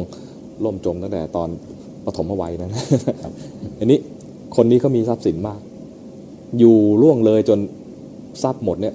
ปัดชิมวัยแล้วครับแต่ตอนเนี้ยไม่ทันแล้ว จากคนที่ควรจะได้เป็นพระอรหันต์ในชาตินี้ แต่ถลำลงลึกไปเรื่องอบายมุกครับ ชาตินี้กลายมันไม่ใช่ว่าศูนย์เปล่านะครับครับ ไม่ใช่ว่าแค่อาชาตินี้ฟาวไปไม่ได้เป็นพระอรหันต์ไม่ใช่อย่างนั้น กลายเป็นว่ากำลังสร้างเหตุปัจจัยลงอบาย และตอนนี้กำลังลงอบายสภาพเหมือนเป็นสัตว์นรก เหมือนเป็นเปรตเหมือนเป็นสัตว์นรก เหมือนเป็นสัตว์ในอบายภูมิครับทั้งคู่เลย ไม่มีใครห้ามกันเลยเฮไหนเฮนั่นนี่จึงกลับมาเรื่องว่าระวังเพื่อนให้ดีด้วยครับ เพื่อนที่แบบไม่ตักเตือนเลยเฮไหนเฮนั่นฮะระวังให้ดีพวกนี้ไม่ใช่เพื่อนอาจจะไม่ใช่เพื่อนที่ดีของเราก็ได้ครับถ้าเฮไปในทางที่ดีก็เฮโอเค แต่ถ้าเฮไปในทางที่ไม่ดีแล้วก็ไม่ตักเตือนกันเลยไอ้อย่างนี้ต้องต้องระมัดระวังครับอย่าคบเพื่อนแบบนั้น และอย่าเป็นเพื่อนอย่างนั้นนะเหมือนสองสามีภรรยาไม่ตักเตือนกันเลย เพราะไม่รู้ครับเพราะแยกแยะไม่ออกอะไรควรอะไรไม่ควร การพนันเช่นเดียวกันนะครับ การพนัน ถ้าไปยุ่งกับมันนะฮะชาตินี้เราอาจจะมีโอกาสที่จะบรรลุธรรมอะไรสักอย่างหนึ่งนะฮะขั้นใดขั้นหนึ่งครับแต่ใช้เวลาหลงผิดเพลินไปในอบายอบายมุกเนี่ยนะแทนที่จะได้บรรลุธรรมอบายมุกทำไปแล้วมันก็เป็นกรรมนะครับครับ มันก็มีวิบาก ไม่ว่าจะกินเหล้าไม่ว่าจะเล่นการพนัน ไม่ว่าจะคบเพื่อนชั่วเป็นมิตรนะฮะครับมันทำแล้วมีวิบาก วิบากนั้น นอกจากจะว่าจะทำให้เราชีวิตนี้ตกต่ำไปแล้วเนี่ยมันไปรบกวนกับการปฏิบัติธรรมของเราในอนาคตด้วยครับ บางคนเนี่ยนะฮะกินเหล้าตั้งแต่ชาติที่แล้วชาตินี้ทำให้มึนงง แล้วก็ง่วงนอน มีโมหะครอบงำครับมันข้ามภพข้ามชาตินะครับ การกระทำไม่ว่าจะดีหรือจะร้ายครับเราเวลาเราทำดีเนี่ยอยากให้ผลดี ให้ผลไวๆข้ามภพข้ามชาติด้วยครับ ผลของการทำชั่วเช่นเดียวกัน ให้ผลทันทีและให้ผลข้ามภพข้ามชาติด้วยดังนั้นชั่วแม่เล็กน้อย อย่าทำดีกว่า การทำอบายมุกเนี่ยนะฮะชื่อมันบอกอยู่แล้วว่าอบายครับอบายเนี่ยแล้วก็มุกแปลว่าประตูหรือช่องทางครับการทำอะไรก็ตามที่ไปเกี่ยวข้องกับอบายมุกคือ เรากำลังเปิดประตูไปสู่อบายไม่ว่าจะเป็น เล่นการพนันกินเหล้าคบคนชั่วเป็นมิตร หรือว่าไปเที่ยวกลางคืนอะไรอย่างเงี้ยมันเป็นเรื่องของการกระทำสร้างเหตุให้ตนเองไปสู่อบายดังนั้นถ้าหลีกเลี่ยงได้ก็อย่าทำแล้วก็หันนอกจากจะไม่ทำไม่ไปยุ่งกับอบายมุกนะก็มาสร้างกุศลให้เกิดขึ้น สร้างบารมีให้เกิดขึ้นทำในสิ่งตรงข้ามด้วย ไม่ใช่อบายมุกก็ไม่ยุ่งเกี่ยว บารมีก็ไม่สร้างอันนั้นก็อย่างเงี้ยก็เรียกว่าเกิดมาตายเปล่า อย่างนี้คือฟาวครับครับคือเกิดมาแล้วก็ตายเปล่า ก็ควรทำชาตินี้ให้มันเป็นประโยชน์ด้วยครับประโยชน์ที่เราควรทำจริง ๆ คือพัฒนาจิตใจให้สูงขึ้นจนพ้นทุกข์ไปได้นะครับครับพระอาจารย์ครับอธิบายคำว่าทำอะไรก็ทุกข์แบบว่าไปเที่ยวไหนมากลับมาก็ทุกข์เจ้าตัวน่าจะรู้ดีกว่า ไปเที่ยวไหนมาก็ทุกข์ครับ ไปเที่ยวไหนกลับมาก็ทุกข์คือจริง ๆ แล้วเนี่ยนะฮะถ้ามองด้วยสายตาของพระอริยะเนยนะกายนี้ใจนี้เนี่ยเป็นทุกข์ทั้งหมดครับ พระอริยเจ้าโดยเฉพาะ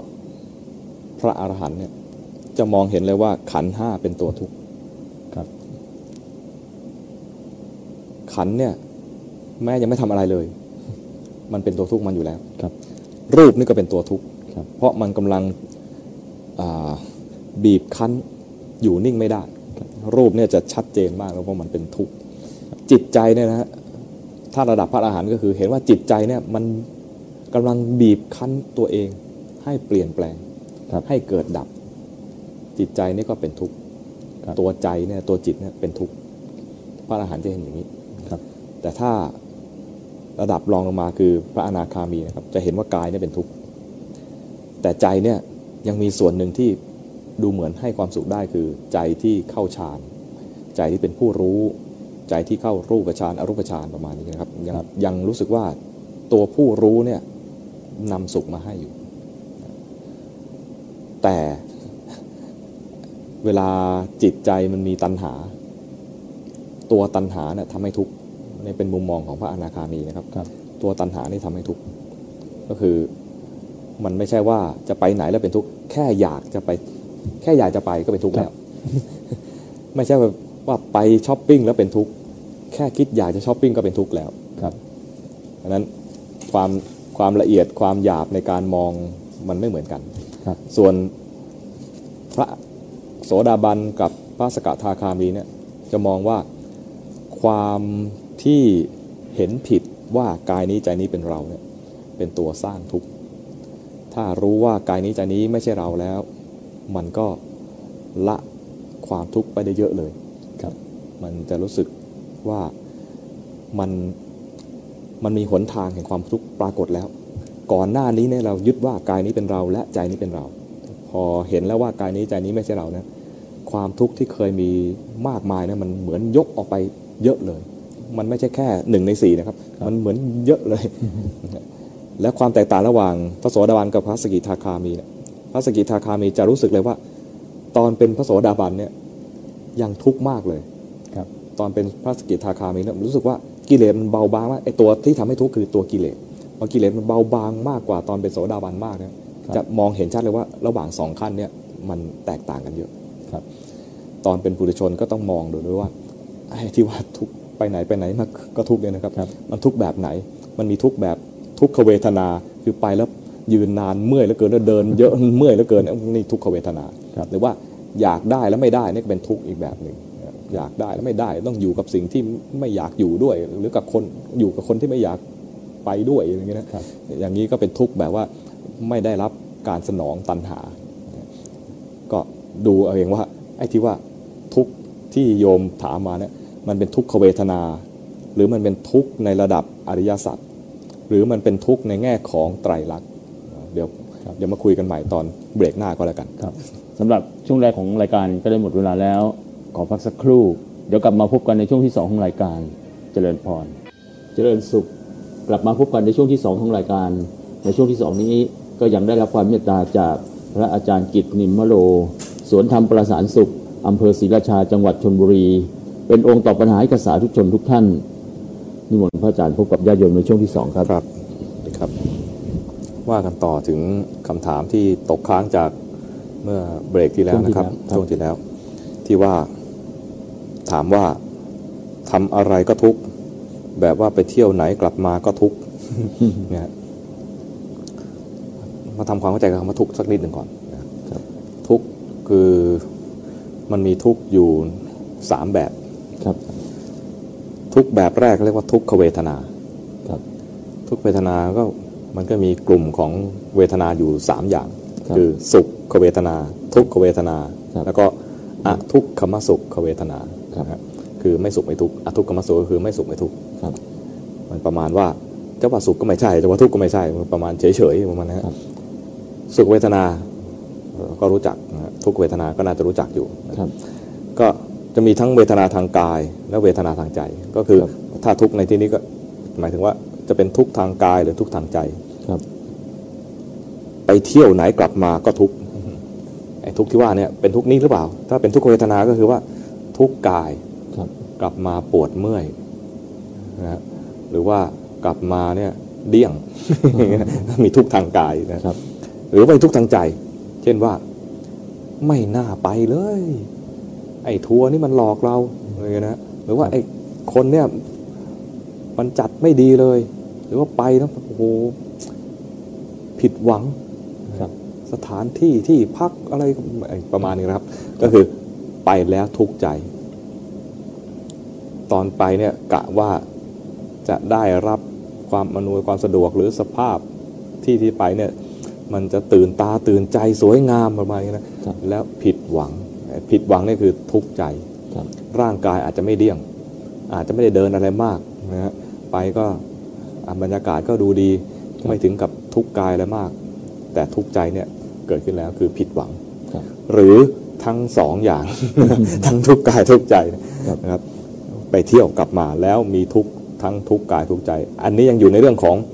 ทุกขเวทนาครับซึ่งมีทั้งทางกายและทางใจ มีทุกข์อะไรอีกครับ ประเภทที่สองเขาเรียกว่าทุกข์ในไตรลักษณ์ลักษณะสามอย่างครับพูดในเต็มๆก็คืออนิจจลักษณะครับอย่างหนึ่งคือลักษณะของความไม่เที่ยงครับทุกขลักษณะในคำนี้มาทุกนะฮะครับลักษณะที่เป็นทุกข์ครับแล้วก็อนัตตลักษณะคือลักษณะที่เป็นอนัตตา ลักษณะสามอย่างเนี่ยเราจะเรียกกันสั้น ๆ ในหมู่คนไทยว่าอนิจจังทุกขังอนัตตาครับนะฮะ อนิจจังทุกขังอนัตตาเนี่ยจะปรากฏอยู่ในรูปนามครับรูปนามหมายถึงว่าถ้าเป็นขันธ์ห้าก็คือ รูปขันธ์เวทนาขันธ์สัญญาขันธ์สังขารขันธ์และวิญญาณขันธ์ครับถ้าจัดอยู่ในอายตนะหกนั่นก็คือรูปอะไรนะมีอะไรนะรูปตาหูจมูกลิ้นกายใจ รูปเสียงกลิ่นรสสัมผัสธรรมารมณ์เงี้ยนะฮะก็เป็นทั้งหมดเนี่ยแสดงไตรลักษณ์ได้ครับ สิ่งที่ไม่แสดงไตรลักษณ์มีอะไรบ้าง อย่างแรกคือนิพพาน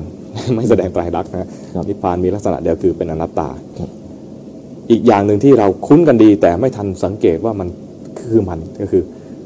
พวกที่เรียกว่าสมมุติสัจจะสมมุติสัจจะเนี่ยไม่แสดงไตรลักษณ์ครับนะครับ เช่นสมมุติว่าท่านชัยชนะ ท่านชัยชนะเมื่อวานกับวันนี้ก็ยังเป็นชัยชนะครับ ผมชื่อกฤษนะครับคำว่ากฤษเมื่อวานกับวันนี้ก็ยังเป็นกฤษนะครับครับอีกสิบปีก็กฤษถ้ายังอยู่นะจริง ๆ แล้วแม้จะมรณภาพไปแล้วก็ยังกฤษอยู่ดีครับคำว่ากฤษคำว่าชัยชนะเนี่ยไม่แสดงไตรลักษณ์ครับแต่ว่าเนี่ยรูปธรรมของท่านชัยชนะเนี่ยแสดงไตรลักษณ์ให้ดูนะครับครับเมื่อก่อนคงผมคงไม่ขาวขนาดนี้นะผมผมเหมือนกันเมื่อก่อนเนี่ยก็ดำ ผมดำทุกเส้นตอนนี้เริ่มมีงอกแล้วครับตีนกามาแล้วอ่าครับตีนกายังดีจะตีนนกเอี้ยงแย่อย่างนี้ประมาณว่ารูปธรรมอันนี้แสดงไตรลักษณ์ให้ดูครับจิตใจเองก็เหมือนกันแสดงไตรลักษณ์ให้ดูครับว่ามันไม่เที่ยง ความไม่เที่ยงนี่ก็คือมันเมื่อกี้มีตอนนี้ไม่มี หรือตอนนี้มีแล้ว เดี๋ยวจะดับไปหายไปครับพูดง่ายๆว่ามันเกิดดับ ครับความเกิดดับเนี่ยแสดงถึงลักษณะว่ามันไม่เที่ยงครับส่วนคำว่าทุกขลักษณะเนี่ยยังจะต่างกับคำว่าทุกขเวทนาครับทุกขลักษณะหมายถึงว่ามันตั้งอยู่ไม่ได้ จะถูกบีบคั้นให้เปลี่ยนแปลงไป เหมือนคล้ายๆกับอนิจจังนะครับ แต่มองคนละมุมครับอนิจจังนี่คือเมื่อกี้ไม่มีแล้วมี หรือว่าตอนนี้มีแล้วมันแล้วมันก็ไม่มี นี่คืออนิจจัง แต่ ทุกขังเนี่ยก็คือ ตอนที่มันมีอยู่เนี่ย มันจะอยู่นิ่งเป็นอย่างนี้ต่อไปอีกไม่ได้ จะต้องถูกบีบคั้นด้วยเหตุปัจจัยต่างครับๆให้มันดับไป คือไม่มันไม่สามารถอยู่นิ่งหรืออยู่ยืนยืนยืนยงอยู่อยู่ต่อไปได้ครับการถูกบีบคั้นอย่างเงี้ย มองในแง่ว่า พูดอีกอย่างหนึงว่ามันเป็นทุกข์ทุกข์คือถูกบีบคั้นให้มันอยู่นิ่งไม่ได้ ให้มันคงอยู่ไม่ได้นะครับ ส่วนอนัตตาก็คือว่า มันไม่ใช่ตัวตนครับไม่ใช่ตัวตนก็คือว่ามันไม่เป็นไปตามสั่ง ถ้าเป็นของเราเราต้องสั่งได้ครับต้องเมื่อมันแก่แล้วไม่อยากให้แก่ถอยกลับไปโดยไม่ต้องใช้แอปนะฮะครับถอยกลับไปให้มันเป็นหนุ่มหรือเป็นเด็กอะไรเงี้ยครับเดี๋ยวนี้มันมีแอปนะครับมันรูดอายุลงมาก็กลายเป็นหนุ่มเป็นสาวที่เคยหน้าย่นๆก็หน้าเกลี้ยงได้นะถ้าเราสั่งได้เหมือนสั่งในแอปนะฮะครับแสดงว่ามันมันเป็นเรา มันเป็นของเรา แต่นี่มันสั่งไม่ได้ โดยรูปธรรมจริงๆเนี่ยสั่งไม่ได้ นามธรรมจริงๆเนี่ยสั่งไม่ได้ มันเป็นไปตามเหตุตามปัจจัยนะจึงเรียกว่ามันไม่ใช่เรา มันเป็นอนัตตา ทุกในไตรลักษณ์เนี่ยมันก็แสดงถึงความบีบคั้นทีนี้ถ้าในคำว่าทำอะไรก็ทุกไปเที่ยวกลับไปไปเที่ยวไหนกลับมาก็ทุกอันนี้นะฮะถ้าเราดูว่า ไอ้สุขก็ถูกบีบคั้นให้เปลี่ยนแปลง สุขนั้นก็แสดงทุกขลักษณะให้ดูครับนะความสนุกสนานเฮฮา ก็อยู่ได้ไม่นาน จะถูกบีบคั้นให้มันเปลี่ยนแปลงไป ไอ้สุขสสุขสนานเฮนะสนุกสนานเฮฮาเนี่ยก็แสดงทุกขลักษณะให้ดูครับ ความตื่นเต้นตอนก่อนไป ก็เปลี่ยนไปแล้ว มันถูกบีบคั้นด้วยเหตุปัจจัยต่างๆ ให้ความตื่นเต้น ดับไปครับอย่างนี้เป็นต้นนะครับ คือทุกในทุกทุกสภาวะไม่ว่าทางกายหรือทางใจ ถูกบีบคั้นให้เปลี่ยนแปลงอยู่เสมอ กายเนี่ยจะเห็นในลักษณะที่ว่าท่านนั่งอยู่นานๆนั่งรถไปเนี่ยเที่ยวนะถ้านั่งไม่ขยับเลยนะครับ มันจะแสดงทุกขเวทนา แล้วมันจะแสดงว่ามันต้องต้องถูกบีบคั้นให้เปลี่ยนท่าไอตอนถูกบีบคั้นให้เปลี่ยนท่าเนี่ยเป็นทุกขลักษณะ จิตใจ มีความสุขอยู่เนี่ยอยากจะประคองความสุขนี้ให้อยู่ยาวตลอดทริปนี้ ตลอดการเดินทางครั้งนี้ครับมันก็ไม่อยู่ เพราะว่าบ่นมาแล้วว่าไปเที่ยวกลับมาแล้วก็ทุกข์มันก็แสดงว่าปรารถนาสุขอยู่เหมือนกันครับแต่มันไม่สุขนะปรารถนาสุขแต่มันไม่สุขถูกบีบคั้นจากสุขเนี่ยกลายเป็นทุกข์ขึ้นมาครับแล้วในอีกมุมมองหนึ่งก็จะเห็นว่า ไอ้สุขก็ไม่ใช่เรา ไอ้ทุกข์ก็ไม่ใช่เราครับสุขนี่มีเหตุก็เกิด หมดเหตุก็ดับไป ทุกข์มีเหตุก็เกิด หมดเหตุก็ดับไปครับครับ เป็นไปตามเหตุตามปัจจัยเนี่ยเรียกว่าสุขทุกข์ทั้งหลายแสดงอนัตตา หรืออนัตตลักษณะให้ดูครับอันนี้มุมมองของทุกข์เนี่ยเรามีสองสองมุมแล้วนะฮะครับจากทุกข์ของเวทนา อันนี้ง่ายครับๆเป็นความรู้สึกสุขทุกข์ทางกายบ้าง สุขทุกข์ทางใจบ้างครับแต่สุขทุกข์อะขออภัยมันไม่มีสุขทุกข์มันมีแต่ทุกข์ครับ ในในไตรลักษณ์เนี่ยจะมีแต่ทุกข์ครับไม่มีสุขนะฮะสุขที่เป็นเวทนาก็แสดงทุกขลักษณะครับ คือสุขก็อยู่ยืนยาวยืนยงต่อไปไม่ได้ จะต้องถูกบีบคั้นให้เปลี่ยนแปลงไป อาจจะเป็นทุกข์หรืออาจจะเฉยเฉยครับๆนั้นสุขเวทนาก็มีลักษณะทุกข์ด้วยครับคือมันตั้งอยู่นานไม่ได้ครับไม่คงทนไม่ยืนยงถาวรนะครับ ก็ลองดูว่าไอ้ที่คำว่าทำอะไรก็ทุกข์ไปเที่ยวไหนกลับมาก็ทุกข์เนี่ยมันทุกข์แบบไหนเจ้าตัวต้องประเมินเองนะครับทีนี้มันมีทุกข์อีกทุกข์หนึ่งน่าสนใจมากแล้วทุกข์ในอริยสัจครับทุกข์ในอริยสัจนี่ก็คือ ท่านบรรยายไว้ว่า แก่ก็เป็นทุกข์เจ็บก็เป็นทุกข์ตายก็เป็นทุกข์นะฮะถ้าไปเที่ยวแล้วเห็นตัวเองแก่มันเห็นทุกข์ในอริยสัจครับเห็น ตัวเองเจ็บนะฮะก็เป็นทุกข์ในอริยสัจก็คงยังไม่ตายมั้งนะฮะเพราะถามได้แล้วครับนะฮะก็อีกอย่างหนึ่งคือ อยู่กับสิ่งที่ไม่ต้องการจะอยู่ด้วย พัดพรากจากสิ่งที่ต้องการจะได้ครับปรารถนาสิ่งใดไม่ได้สิ่งนั้นครับนี่เป็นทุกข์เป็นอาการที่แสดงออกถึงทุกข์นะฮะครับสรุปท่านก็บอกว่า สังขิตเตนะปัญจุปาทานักขันธาทุกขา ว่าโดยย่ออุปาทานขันธ์ทั้งห้าเป็นตัวทุกข์ว่าง่ายๆก็ขันธ์ห้าที่เรารู้จักนี่แหละ เป็นตัวทุกข์ครับ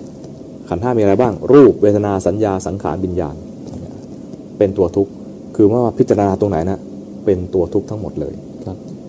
แล้วสิ่งที่ทำให้ทุกข์นั่นคือตัณหา เหตุแห่งทุกข์คือตัณหาครับ ถ้าตัณหายังไม่ดับยังไม่หมดไป มันจะสร้างขันธ์ใหม่ไปเรื่อยๆ หมายถึงว่าถ้าตายไปแล้ว โดย ตายโดยที่มันยังไม่หมดตัณหานะครับครับมันจะไปสร้างขันธ์ห้าใหม่ครับขันธ์ห้าเอาว่าโดยย่อก็คือเหมือนกับเราเกิดไปทั่วๆไปเนี่ยสัตว์ทั่วๆไปที่เรารู้จักเนี่ยมักจะอยู่โดยมีขันธ์ห้านะฮะไปสร้างขันธ์ขึ้นมาใหม่ก็แล้วกันนะฮะไปสร้างขันธ์ขึ้นมาใหม่ แล้วขันธ์น่ะเป็นตัวทุกข์ถ้าโจทย์นี้ยังตีไม่แตก ยังไม่สามารถจะละตัณหาได้ครับมันก็จะไปสร้างขันธ์เพื่อทุกข์ต่อไปอีก แต่มันสามารถที่จะมีภาวะที่จะไม่ทุกข์ได้คือ พระพุทธเจ้าตรัสว่ามีนิโรธครับนิโรธสัจจะนะคือภาวะที่พ้นทุกข์ที่จะให้พ้นทุกข์ไปได้ก็ต้องปฏิบัติตามองค์มรรคมรรคสัจครับพูดกันให้ยาวๆเต็มๆหน่อยก็ทุกขนิโรธคามินีปฏิปทาอริยสัจครับก็คือปฏิบัติตามมรรคมีองค์แปดครับก็สามารถอาศัยขันธ์ห้านี้ เรียนรู้ความจริงว่ามันเป็น ตัวทุกข์ครับในขณะที่รู้ว่าขันธ์ห้าเป็นทุกข์ก็จะละตัณหาได้ในขณะนั้นเลยครับมันก็จะแจ้งนิโรธในขณะนั้นเลย แล้วก็จะเท่าเท่ากับว่าได้ปฏิบัติตามมรรคองค์แปดในขณะนั้นเลย ครับดังนั้นไอ้ตรงทุกข์ข้อสุดท้ายเนี่ยทุกข์ในอริยสัจเนี่ยนะเป็นสิ่งที่เราควรจะมาเรียนรู้ครับดูตามความเป็นจริงว่ากายมีอยู่เห็นทุกข์จิตใจมีอยู่ก็เนี่ยคือตัวทุกข์ด้วยนะฮะถ้า เขาจะไปเที่ยว แล้วก็รู้สึกว่าเห็นทุกข์นะครับครับ ก็ควรจะเห็นทุกข์ให้ครบทั้งสามแง่มุมนะครับแง่มุมแรกนั่นนะเห็นได้ง่าย ๆ ว่ามันเพียงแค่เวทนาครับทุกข์เป็นเพียงแค่เวทนา ไม่ใช่เราทุกข์มันเป็นแค่เวทนาครับ อย่างที่สองคือ มันเปลี่ยนแปลง ถูกบีบคั้นให้เปลี่ยนแปลง มันครับคือทุกขลักษณะ แล้วทั้งหมดนี้มันอยู่ในก้อนนี้ คือเรียกว่ามันคือ ขันห้าขันห้านี่คือตัวทุกข์ ถ้าเรายังเรียนรู้มันไม่จบ ยังมีตัณหาในการสร้างขันต่อไป ก็ยังวนเวียนอยู่ในสังสารวัฏเกิดใหม่เพื่อทุกข์อีก เกิดใหม่เพื่อทุกข์อีกนะครับนั้นก็มาเรียนรู้ที่นี้ที่กายนี้ใจนี้ เพราะไอ้ตัวนี้เองเป็นตัวทุกข์เป็นทุกข์ในอริยสัจถ้าเรียนรู้ตรงนี้ได้แล้ว จะตัดตัณหาได้ทันที ถึงนิโรธทันที และปฏิบัติจบทันทีครับครับ ไม่อยากตายพรหมลูกฟักจะปฏิบัติอย่างไร ตายแน่ตัวแทนครับไม่อยาก ไม่อยากไปจริงๆอะๆครับถ้าไปนี่คงตายแน่ๆครับตายแน่ๆนะทีนี้อาจจะเข้าใจว่าเอ่ออันนี้ผมเข้าใจเองว่าที่ว่าตายแน่ๆคือครับอายุของพรหมลูกฟักเนี่ยอายุยืน ที่ว่าตายแน่ๆคือ จะไม่ได้พบคำสอนของพระพุทธเจ้าครับ ต้องทำความเข้าใจนิดหนึ่งอธิบายนิดหนึ่งว่าพรหมลูกฟักคืออะไร พรหมลูกฟักเนี่ยเป็นคำภาษาไทย เรียกพรหมประเภทหนึ่งครับพรหมประเภทนี้จะมีแต่รูปมีแต่รูปครับอันเนี้ยต้องมาถึงเรื่องขันธ์ห้าใหม่นะฮะย้อนไปถึงขันธ์ห้าใหม่ มนุษย์เราเนี่ยมีขันธ์ห้ามีขันธ์อยู่ห้าขันธ์ครับมีรูปขันธ์เวทนาขันธ์สัญญาขันธ์สังขารขันธ์แล้วก็วิญญาณขันธ์นะครับ มันมีพรหมที่เป็นรูปพรหมครับก็มี ขันธ์ห้าครับครบทั้งทั้งห้านี้มีขันธ์ครบทั้งห้านี้มีพรหมอีกประเภทหนึ่งเรียกว่าอะรูปพรหมครับอะรูปพรหมคือไม่มีรูปครับก็เหลือแต่จิต ก็มีเวทนาสัญญาสังขารวิญญาณนะครับพรหมประเภทนี้ไม่มีรูป แสดงทำอะไรไม่ได้ยิน เพราะไม่มีหูครับไปปรากฏตัวให้เห็นไม่เห็นเพราะไม่มีตานะฮะอาราดาบท อุทกดาบททำอรูปฌานได้ แล้วตอนตายก็เข้าอารูปฌานกลายเป็นอรูปพรหมดังนั้นพระพุทธเจ้าตรัสรู้แล้ว มาระลึกถึง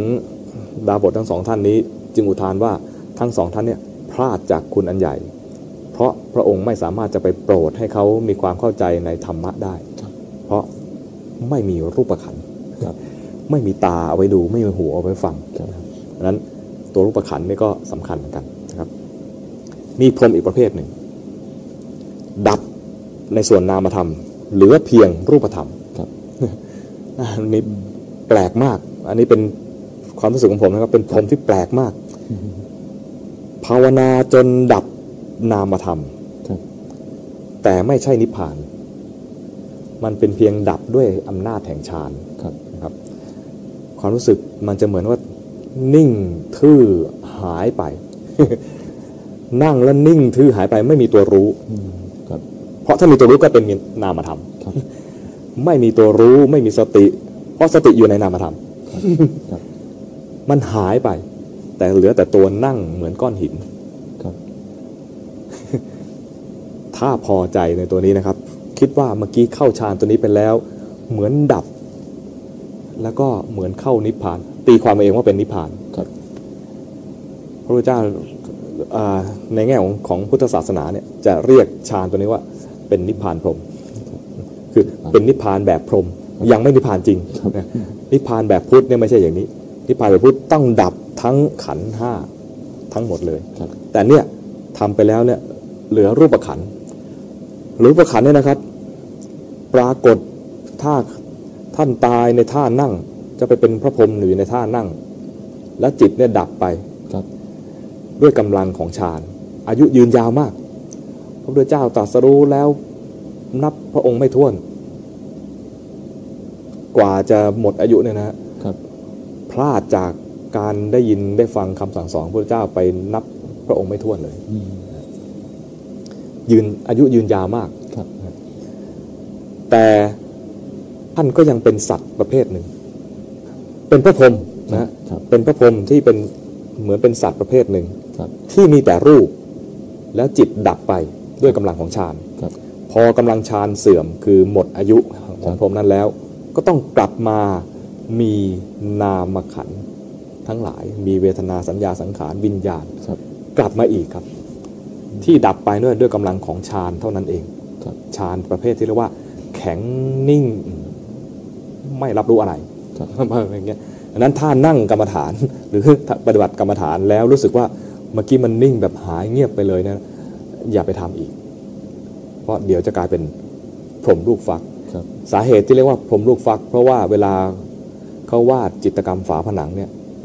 ก็พยายามแสดงถึงสรรพสัตว์ทั้งหลายครับอบายก็จะวาดนรกเปรตอสุรกาย สัตว์เดรัจฉานพยายามวาดให้ครบ มนุษย์ก็วาดไปเทวดากามกามาวจรก็พยายามจะวาดด้วยครับวาดได้พ ระพรหมแบบรูปประพรหมเขาก็วาดแบบด้วยเหมือนมีพรมสีหน้าครับ อันนี้พรมลูกฟักเนี่ย เนื่องมาจากว่าไม่รู้จะใช้แบบไหนดี ก็เลยวาดเป็นกลมๆลีครับๆและอธิบายเนี่ยคือแทนพรมประเภทหนึ่ง คนมาดูจิตรกรรมฝาผนังก็ อันเนี้ยเหรอพรมเหมือนลูกฟักจังเลยครับคือไม่รู้จะวาดยังไงนะก็วาดเป็นกลมๆ โล่งครับๆโปร่งๆครับก็เรียกว่าเนี่ยคือแทนพระพรหมประเภทนี้ เราก็เลยเรียกกันภาษาชาวบ้านว่า พรหมลูกฟัก จริง ๆ ก็คือว่าพรหมที่มีแต่รูปเข้าฌานแบบนามธรรมดับหายไปครับนะแต่ไม่ได้หายไปไหนนะครับ พอหมดกำลังฌานก็เดี๋ยวก็กลับมาอีก จิตดวงนี้ก็กลับมาใหม่ครับพอพ้นอำนาจฌานไปแล้วก็กลับมาใหม่ครับ ครับข้อสองถามมาว่าลมหายใจละเอียดขึ้นจะปฏิบัติอย่างไรครับ ลมหายใจเวลาละเอียดขึ้นแล้วเนี่ยมันจะค่อยๆเบานะค่อยๆเบา พอค่อยๆเบาไปแล้วเนี่ยถ้าเรายังคงมีสติอยู่นะครับครับ มันจะกลายเป็นแสงลมหายใจนะครับมันจะกลายเป็นแสงมันจะสว่างขึ้นมา ตอนสว่างเนี่ยนะครับ เป็นตอนที่ต้องระวังนิดหนึ่งสำหรับคนที่ ใช้อานาปานสติ หรือว่าดูดูลมหายใจเนี่ยนะครับตอนลมละเอียดแล้วกลายเป็นแสงเนี่ยมันจะมีช่องที่ทำให้จิตเนี่ยมันสนใจอะไรมันก็จะแสงเนี่ยจะไปตรงที่ตรงนั้น สนใจอยากดูเทวดาก็เป็นยังไง แสงมันก็จะพาไปดูสวรรค์ดูดูว่าวิมานชาวบ้านถ้าพวกเทวดาเนี่ยจะเป็นยังไงครับ นรกเป็นยังไงมันก็จะพาไปดูไอ้แสงเนี่ยจะพาไปทำให้มีการรับรู้ว่านรกเป็นอย่างนั้นเป็นอย่างนี้ครับ อยากรู้ว่าญาติของเราอยู่ที่ไหนนะครับไอ้แสงนี่ก็จะพาไปครับไปไปเห็นว่าอยู่ตรงนั้นอยู่ตรงนี้ เหมือนเป็นเป็นนำไอ้ไอ้จิตไปรู้ไปรับรู้ในส่วนที่เราสนใจครับครูบาอาจารย์จะตักเตือนว่า ถ้ามีแสงนี้ขึ้นมา อย่าไปเที่ยวดูข้างนอกครับนะ ให้กลับมาดูเรียนรู้กายเลยในใจนี้ เพราะตัวสำคัญคือ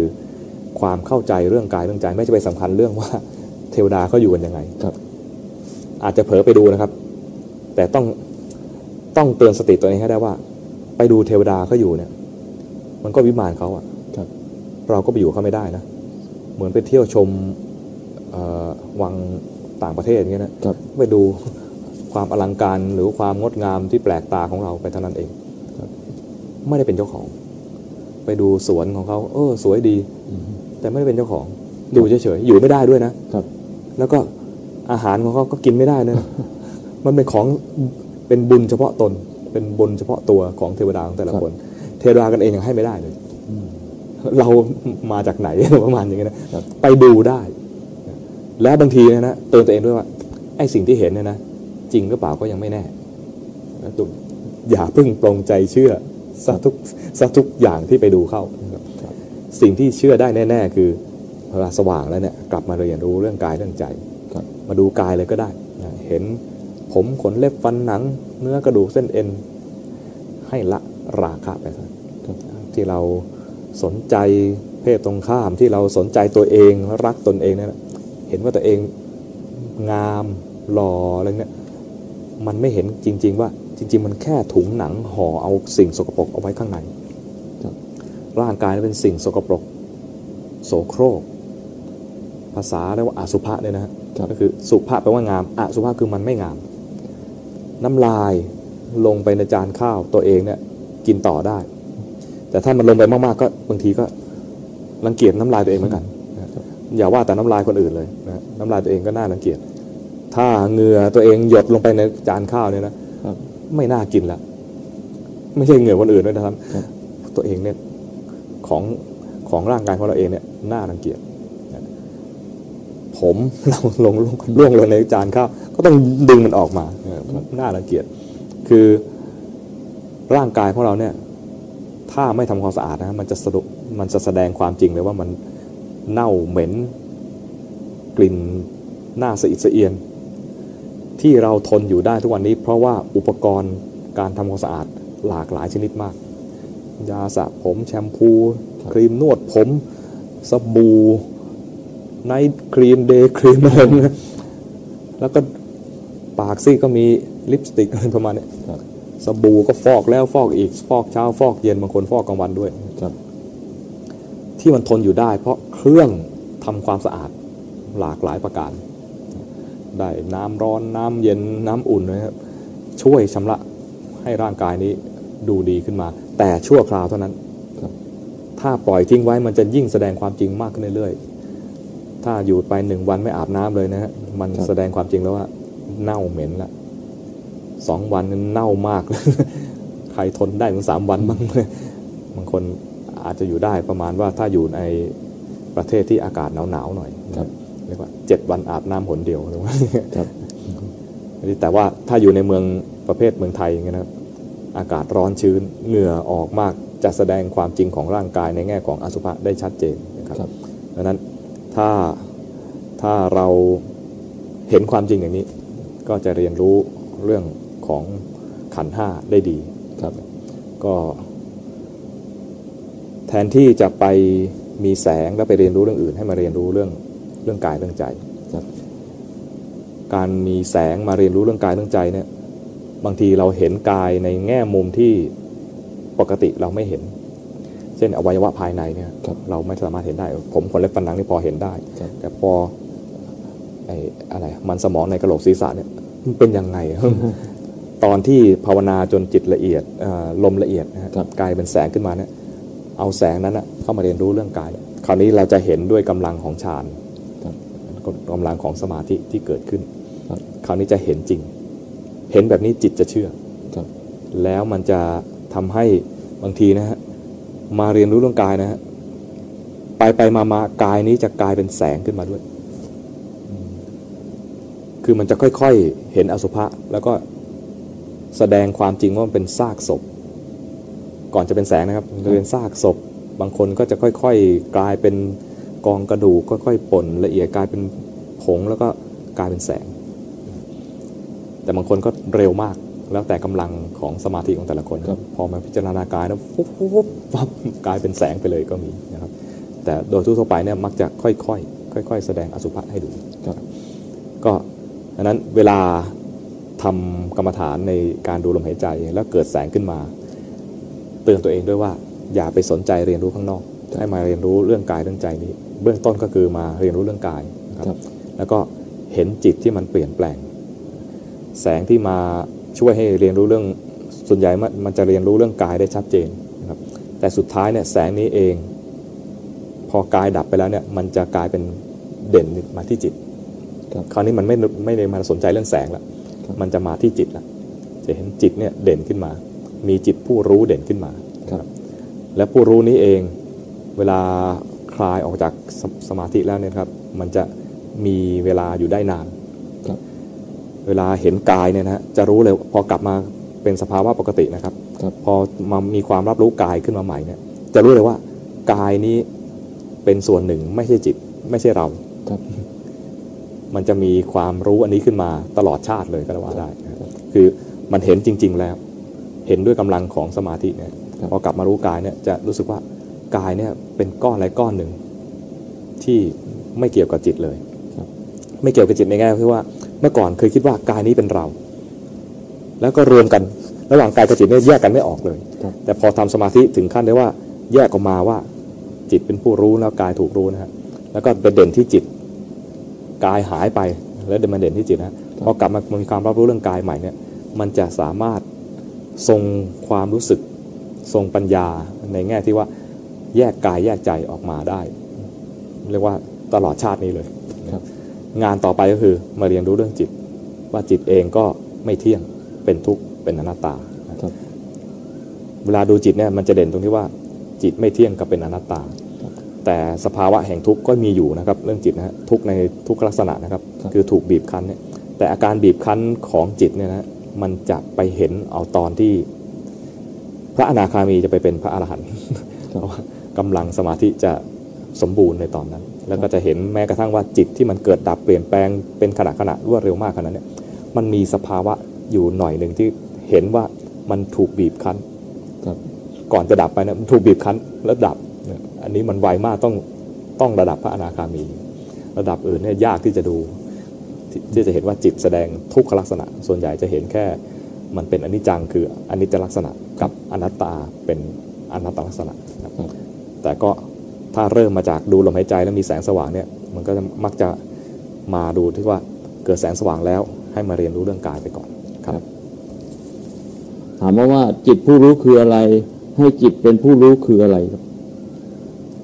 จิตผู้รู้คืออะไรนะครับ ต้องอธิบายคู่กันระหว่างคำว่าจิตกับอารมณ์นะเป็นศัพท์เทคนิคในทางพุทธศาสนาครับจิตคือผู้จิตคือ สภาวะที่รู้อารมณ์ อารมณ์คือสิ่งที่ถูกรู้โดยจิต อารมณ์มีอะไรบ้าง อารมณ์นี่ก็มีรูปธรรม นามธรรม นิพพานก็ใช่ และอีกอย่างหนึ่งที่พูดไปแล้วเมื่อกี้นี่คือสมมุติบัญญัติชัยชนะก็เป็นอารมณ์ของจิตนะฮะครับกริตนี่ก็เป็นอารมณ์ของจิต นิมมโลก็เป็นอารมณ์ของจิตได้นะครับธรรมะสว่างใจมันก็เป็นอารมณ์ของจิต มันชื่อรายการนะ ที่เรารู้ว่ารายการนี้จะมาออกเวลานี้ไอ้ความรู้นี้ก็เป็นอารมณ์ของจิตเหมือนกันครับเสียงที่กำลังออกไปเนี่ยที่ผมกำลังพูดอยู่เนี่ยก็เป็นอารมณ์ของจิตของผู้ฟังครับอืมเห็นไหมฮะถ้ายกเอารูปสักอย่างหนึ่งพวงมาลัยเนี่ยใครที่ดูถ่ายทอดอยู่นะฮะเห็นไหมเนี่ยพวงมาลัยเนี่ยอ่ายกให้ดูหน่อยอ่าพวงมาลัยนี้ ก็เป็นถ้าบอกก็ให้ดูพวงมาลัยนี้ แสงสี อันนี้เป็นอารมณ์ของจิตผ่านทางตาครับ ไม่ใช่ว่าบอกว่าพวงมาลัยแล้วนะครับ มันเป็นแสงสีแล้วนะครับ มันเป็นแสงสีตัดกันระหว่างสีนั้นสีนี้ กลายเป็นมีมีเงาด้วยครับทำให้รู้ว่ามันมีสามมิติ แล้วไอ้แบบเนี้ยคุ้นเคย แล้วเราก็เรียกว่าพวงมาลัย แต่จริงๆที่รับรู้ทางตาจริงคือแสงสีครับส่วนคำว่าพวงมาลัยเป็นสมมุติบัญญัติครับนะครับอันนี้แยกออกนะครับครับ อารมณ์มีหลายแบบ อารมณ์ที่เป็นรูป อารมณ์ที่เป็นเสียง เป็นกลิ่น เป็นรส เป็นสัมผัสเย็นร้อนอ่อนแข็งครับนี่เป็นอารมณ์ที่เป็นรูป เป็นรูปธรรมครับรูปไม่ใช่ picture ไม่ใช่ภาพนะฮะ รูปในที่นี้หมายถึงรูปธรรมครับเสียงเป็นรูปธรรม กลิ่นเป็นรูปธรรมนะครับไม่อย่าไปสับสนคำกับว่าเอ่อสิ่งที่เห็นด้วยตานะฮะไอ้รูปในภาษาไทยหรือในรูปที่ว่าพิกเจอร์เนี่ยคือเห็นด้วยตา แต่รูปธรรมเนี่ยคือสามารถรับรู้ได้ด้วยตาหูจมูกลิ้นกายนะครับเรียกว่าเป็นรูปธรรมทั้งหมด นี่เป็นอารมณ์แบบหนึ่งนะฮะครับ ส่วนจิตเนี่ยเป็นผู้รู้ เวลาเราเห็นอะไรต้องอาศัยตาครับ มีตาแล้วก็มีแสงสี แต่ไม่มีจิตจะไม่มีการเห็น เพราะฉะนั้นจิตเนี่ยเป็นตัวรู้ เป็นตัวรับรู้ครับนะเอาพูดชัดๆอีกหน่อยคือเป็นตัวรับรู้ รับรู้แสงสีทางตา รับรู้เสียงทางหู รับรู้กลิ่นทางจมูก รับรู้ลิ้นเอ้ยขอขออภัยรับรู้รสทางลิ้นครับรับรู้เย็นร้อนอ่อนแข็งทางกายครับจิต ก็คือตัวรับรู้ไอ้สิ่งที่ถูกรู้เหล่านี้ก็คืออารมณ์ครับนะครับ เวลาจิตทำหน้าที่รู้แบบทั่วๆไป เราก็เรียกว่าเรียกมันว่าเป็นศัพท์เทคนิคหน่อยเรียกว่าวิญญาณครับเวลารับรู้แสงสีทางตาเรียกว่าจักขุวิญญาณ รับรู้เสียงโสตะวิญญาณครับอย่างนี้เป็นต้นนะครับอันนี้คนทั่วๆไปก็มีการรับรู้อย่างนี้ แต่เวลารู้เนี่ย มักจะอิน มักจะอินเข้าไปครับ เห็นท่านอาจารย์ชัยชนะมาก็โอ้ปลื้มใจ โอ้ท่านมาวันนี้ท่านมาทำหน้าที่เป็นพิธีกรดีใจนะเห็นรายการนี้ยังคงอยู่ดีใจประมาณนี้นะครับคือมันไม่แยกออกมาเป็นตัวรู้กับตัวถูกรู้ มันไปอินกับเรื่องราว ครับอันนี้การปฏิบัติธรรมมุ่งให้เกิดตัวผู้รู้ คือให้มันมีการแยกระหว่างสิ่งหนึ่งที่ถูกรู้กับสิ่งหนึ่งที่เป็นผู้รู้ เวลาเราเห็นพวงมาลัยแล้วก็เรียกว่าพวงมาลัยไปเลยครับไม่เคยมีการแยกเลยระหว่างว่าแสงสีถูกรู้นะ มีตาเป็นตัวรับรู้นะเอ่อมีจิตผ่านตาใช้ช่องทางตาเป็นตัวรับรู้นะไม่ได้มีการแยกแยะอย่างนี้ครับเรามาปฏิบัติธรรมเพื่อมีการแยกแยะออกมาว่า สิ่งหนึ่งถูกรู้ สิ่งหนึ่งเป็นผู้รู้ เพื่ออะไร เพื่อจะได้ เห็นว่าความจริงแล้วไอ้ทั้งสิ่งที่ถูกรู้และสิ่งที่เป็นผู้รู้เนี่ยไม่ใช่เรา แต่ถ้าไม่มีตัวผู้รู้ หรือไม่ไม่มีการแยกออกมาเป็นตัวจิตกับตัวอารมณ์นี้นะครับครับมันจะอินรวมกันไปหมด โดยเฉพาะไอ้กายเนี่ยก็คือเราครับถ้าภาษาหลวงพ่อพุทธทาสก็เรียกกู ถ้าคุณภาพของจิตดีหน่อยก็มองว่าตัวจิตเป็นกูและไอ้กายนี้เป็นของกู พูดภาษาให้เพราะๆหน่อยก็จิตนี้เป็นเรากายนี้เป็นของเรา ส่วนอันนั้นเป็นของคนอื่น เป็นคนอื่นและเป็นของคนอื่น การมาทำกรรมฐาน เพื่อให้เกิดจิตผู้รู้ขึ้นมาเนี่ยเพื่อให้เห็นความจริงว่าสิ่งที่ถูกรู้นั้นไม่ใช่เรา และไอ้ตัวรู้นี้ก็ไม่ใช่เราด้วยครับแรกๆจะเห็นว่าไอ้สิ่งที่ถูกรู้นั้นไม่ใช่เรา ส่วนตัวที่กำลังรู้อยู่เนี่ย เหมือนเป็นเรากำลังรู้แรก ๆนะครับครับ งานต่อไปหลังจากตัวตัวนี้มาแล้วในตัวรู้นี่มาแล้ว เห็นว่าสิ่งที่ถูกรู้ไม่ใช่เราแล้วนะครับงานต่อไปสังสังเกตไปเรื่อยๆ เดี๋ยวจิตมันก็จะค่อยเรียนรู้ไปว่าไอ้ตัวที่ว่าเป็นตัวเรารู้เนี่ย เดี๋ยวมันก็รู้เดี๋ยวมันก็เผลอเดี๋ยวก็รู้เดี๋ยวก็เผลอครับไอ้จิตผู้รู้นี้เองก็ไม่ใช่เรา และไม่เที่ยงด้วยครับอ่าเดี๋ยวก็มีเดี๋ยวก็ไม่มี แต่ต้องอาศัยมัน อาศัยมันเพื่อเรียนรู้ว่า สิ่งที่ถูกรู้ไม่ว่าจะเป็นกายหรือว่าจะเป็นใจเนี่ยมันไม่ใช่เรา มันไม่เที่ยงครับและตัวผู้รู้เองก็ไม่ใช่เรา และมันไม่เที่ยงด้วยครับนะดูไป จะดูได้และเกิดผู้รู้มาได้ ต้องทำกุศลขึ้นมาตัวหนึ่งเขาเรียกว่าสมาธิครับสมาธิมีสองแบบ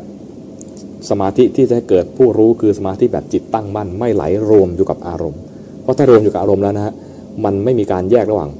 ผู้รู้กับสิ่งที่ถูกรู้ คือไม่แยกไม่แยกระหว่างจิตกับอารมณ์ครับอันนั้นต้องมีสมาธิอย่างหนึ่งที่จิตไม่ไหลไปหาอารมณ์ เราเรียกสมาธิอย่างนี้สั้นๆ ว่าจิตตั้งมั่น คือตั้งมั่นอยู่กับจิตนะถ้าเรียกเป็นศัพท์เทคนิคหน่อย ก็เรียกว่าสมาธิแบบลักขณูปนิชฌาน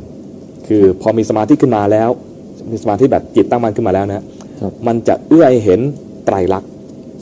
จึงเรียกสมาธิแบบนี้ว่าลักขณูปนิชฌานไตรลักษณ์คืออะไร ไม่เที่ยงเป็นทุกข์เป็นอนัตตา อันนี้จังทุกขังอนัตตานะฮะครับคือเห็นว่าสิ่งนี้ไม่ใช่เราเนี่ยเห็นอนัตตา เห็นว่าสิ่งนี้เกิดดับเปลี่ยนแปลงเนี่ยเห็นอนิจจังครับ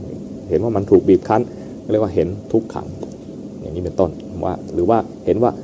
สิ่งทั้งหลายทั้งปวงนั้นเป็นไปตามเหตุตามปัจจัยก็เห็นอนัตตานะครับอนัตตาจะมีมุมมองหลายแบบเหมือนกัน ถ้าเป็นสมาธิแบบจิตไหลรวมอยู่กับอารมณ์ อันนี้เขาเรียกว่าอารัมมณูปนิชฌาน สมาธิแบบนี้ก็ดีเหมือนกันเอาไว้พัก แต่ไม่เอื้อให้เกิดจิตผู้รู้ เพราะไม่ไอตัวผู้รู้มันไปรวมกับอารมณ์ไปซะแล้วครับนะครับ มันก็เลยไม่ได้แยกออกมา อารมณ์กับผู้รู้มันรวมไปแล้วก็เลยมองไม่ออก มองออกเพียงแค่ว่า สมมติถ้าดูถ้าดูลมหายใจก็ลมหายใจลมหายใจไปเรื่อยๆอย่างเงี้ยครับหรือว่าพุทโธก็รวมอยู่กับพุทโธพุทโธพุทโธไปเรื่อยๆไม่เห็นว่าพุทโธถูกรู้มีจิตเป็นเป็นผู้ว่าพุทโธครับอย่างเงี้ยมันจะไม่ไม่เกิด ไม่เกิดอาการอย่างนี้หรือไม่เกิดความรู้แบบนี้ครับนั้นถ้าถามว่าจิตผู้รู้คืออะไรจะทำยังไงเอ่อจิตผู้รู้ก็คือตัวจิตที่ทำหน้าที่ของมันครับอารมณ์ก็คือสิ่งที่ถูกรู้ ซึ่งมีอยู่สี่สี่อย่างใหญ่ ๆ ก็คือเออสมมุติบัญญัติรูปนามแล้วก็นิพพานนะครับ ตัวจิตที่รู้เนี่ยจะรู้อะไรรู้ได้หมดเลยครับ แต่ถ้ารู้สมมุติบัญญัตินะฮะจะไม่เอื้อต่อการเรียนรู้ถึงไตรลักษณ์ครับเรียนรู้นิพพานก็มีลักษณะเดียวคืออืมเป็นอนัตตาครับดังนั้นจะเรียนรู้อารมณ์ให้แสดงไตรลักษณ์ก็ต้องมาเรียนรู้ว่าอารมณ์ในแง่ของเป็นรูปเป็นนามครับดังนั้นเวลาอยู่กับชีวิตประจำวันเนี่ยเราก็อดไม่ได้หรอกที่จะไปเรียนรู้ในแง่ของสมมุติบัญญัติครับเห็นข่าว คนนั้นทำอย่างนี้คนนี้ทำอย่างนั้นนะฮะอ๋อเอ่อยายคนนี้เอ่อเล่นติดการพนัน สงสารเขาเหลือเกิน สงสารเขาเนี่ยนะ ตอนอินไปไปเรื่องราวเนี่ย เกิดความสงสาร มันไม่แยกระหว่างความสงสารหรือตัวผู้รู้ครับแต่ถ้าเราเห็นว่าเฮ้ยเมื่อกี้ใจเราสงสาร แล้วดูด้วยความเป็นกลาง จะเห็นว่ามีความสงสารเกิดขึ้น และมีใจเป็นผู้รู้ไอ้ตอนเนี้ยเรียกว่าเกิดจิตผู้รู้ขึ้นมา ครับความสงสารเป็นอารมณ์ครับสงสารเนี่ยเป็นนามธรรม เป็นอารมณ์นึกออกไหมครับครับหรือว่าโกรธแทนผู้ชาย โอ้โหไปผลานเขาสมดเลยยายเนี่ยอะไรไก่ได้พลอยไม่รู้คุณค่าประมาณนี้นะอืมหลงหลงด่าไปแล้วนะครับครับ ด่าด้วยความโกรธพอด่าด้วยความโกรธเนี่ยใจมีโทสะขึ้นมาแล้วครับดูข่าวฟังข่าวแล้วก็เกิดโทสะขึ้นมา แทนที่จะไปอินกับเรื่องราวอย่างนั้นนะฮะถ้าอินกับเรื่องราวก็อยู่ในเรื่องของสมมติบัญญัติอย่างเดียวครับแต่ถ้าอินกับเรื่องราวแล้วเกิดเอะใจเห็นว่าอ้าวเมื่อกี้เราโกรธไปแล้ว จะเห็นความโกรธถูกรู้มีใจเป็นผู้รู้อยู่ต่างหากครับเงี้ยแต่ว่าอย่างเงี้ยมันมันนานๆจะเกิดทีเราต้องซ้อมหน่อยครับนะเวลาเราซ้อมนะครับ หาเวลาว่างทำในรูปแบบบ้าง สวดมนต์ไป ตอนสวดมนต์เนี่ยใจอยู่กับสมมติบัญญัติ คือบทสวดมนต์เป็นสมมติบัญญัติครับถ้ามีความรู้สึกว่าสุ บทสวดมนต์ถูกถูกสวดอยู่ มีจิตกำลังว่าบทสวดมนต์ไปเนี่ยนะครับ ตอนนี้จิตตั้งมั่นและเห็นว่าบทสวดมนต์นี้ไม่ใช่เรา ดูไปเดี๋ยวจิตก็เผลอจากบทสวดมนต์ครับเห็นความเผลอเกิดขึ้น ความเผลอก็ไม่ใช่เรา เผลอถูกรู้ครับเห็นจิตที่เคลื่อนไปคราวนี้แหละคราวนี้จะจะกลายเป็นจุดที่เรียกว่าเกิดจิตตั้งมั่นขึ้นมาครับจริงจิตตั้งมั่นมีสองแบบ มีมีวิธีทำได้สองแบบนะครับครับสำหรับคนทั่วๆไปที่ทำฌานไม่ได้ก็คือ เห็นสภาวะหรือเห็นกิเลสด้วยจิตที่เป็นกลาง ตอนนั้นก็ได้จิตตั้งมั่นขึ้นมา จะเห็นว่ากิเลสถูกรู้ครับจิตเป็นผู้รู้อยู่ต่างหากหรือตอนที่ทำกรรมฐานอะไรสักอย่างหนึ่งเช่นสวดมนต์ไป บทสวดมนต์เป็นอารมณ์ของจิตครับแล้วพอเผลอจากบทสวดมนต์เห็นว่ามันมีการเคลื่อนของจิตด้วย ตอนเห็นจิตเคลื่อนเนี่ยจะได้จิตตั้งมั่นครับเหมือนกับเห็นเผลอจะได้ความไม่เผลอครับ เห็นความเคลื่อนจะได้ความไม่เคลื่อน ความไม่เคลื่อนก็คือตั้งมั่นนั่นเองครับไอ้เคลื่อนเนี่ยคือเคลื่อนไปหาอารมณ์พอเห็นลักษณะของความเคลื่อนแล้ว มันก็ตั้งมั่นขึ้นมาไม่ไปหาอารมณ์กลายเป็นจิตตั้งมั่นขึ้นมาหนึ่งขณะครับแต่ก็มีผลพอที่จะทำให้ทำให้เห็นว่ามันเห็นว่าอ้าวไอ้ไอ้นั่นเป็นสิ่งหนึ่งที่ถูกรู้ไอ้ตัวนี้เป็นตัวหนึ่งที่เป็นตัวรู้ครับก็เป็นการแยกระหว่างจิตกับอารมณ์ขึ้นมา แล้วเราเห็นเลยว่าไอ้อารมณ์นั้นไม่ใช่เรา งานต่อไปคือดูจิตนี่ด้วยว่ามันไม่ใช่เราด้วยครับอย่างที่กล่าวไว้ว่าแรกๆจะรู้สึกว่าไอ้ตัวที่รู้อยู่เนี่ยเป็นเราครับงานต่อไปก็สังเกตดูว่าไอ้จิตเนี่ยก็เดี๋ยวก็จิตเดี๋ยวก็ทำหน้าที่เป็นผู้รู้เดี๋ยวก็อินไปกับเรื่องราวเดี๋ยวก็เป็นผู้รู้เดี๋ยวก็อินไปกับเรื่องราวครับครับถามมาว่าสรุปวิธีการปฏิบัติจากเริ่มต้นจนถึงนิพพาน จนเข้าถึงนิพพานแบบง่าย ๆ ให้สรุปครับ มันไม่ง่ายนะสิให้สรุปนะ ถ้าให้สรุปนะครับครับ มันจะสรุปสรุปลงในประโยคสั้นๆ ที่ครูอาจารย์ได้สอนมานั่นคือมีสติรู้กายรู้ใจตามความเป็นจริงครับด้วยจิตที่ตั้งมั่นและเป็นกลางครับการมีสติรู้กายรู้ใจก็คือ เรียนรู้ในสิ่งที่เรายึดมั่นว่าเป็นเราครับกายใจจริง ๆ แล้วเนี่ยนะตอนที่เรา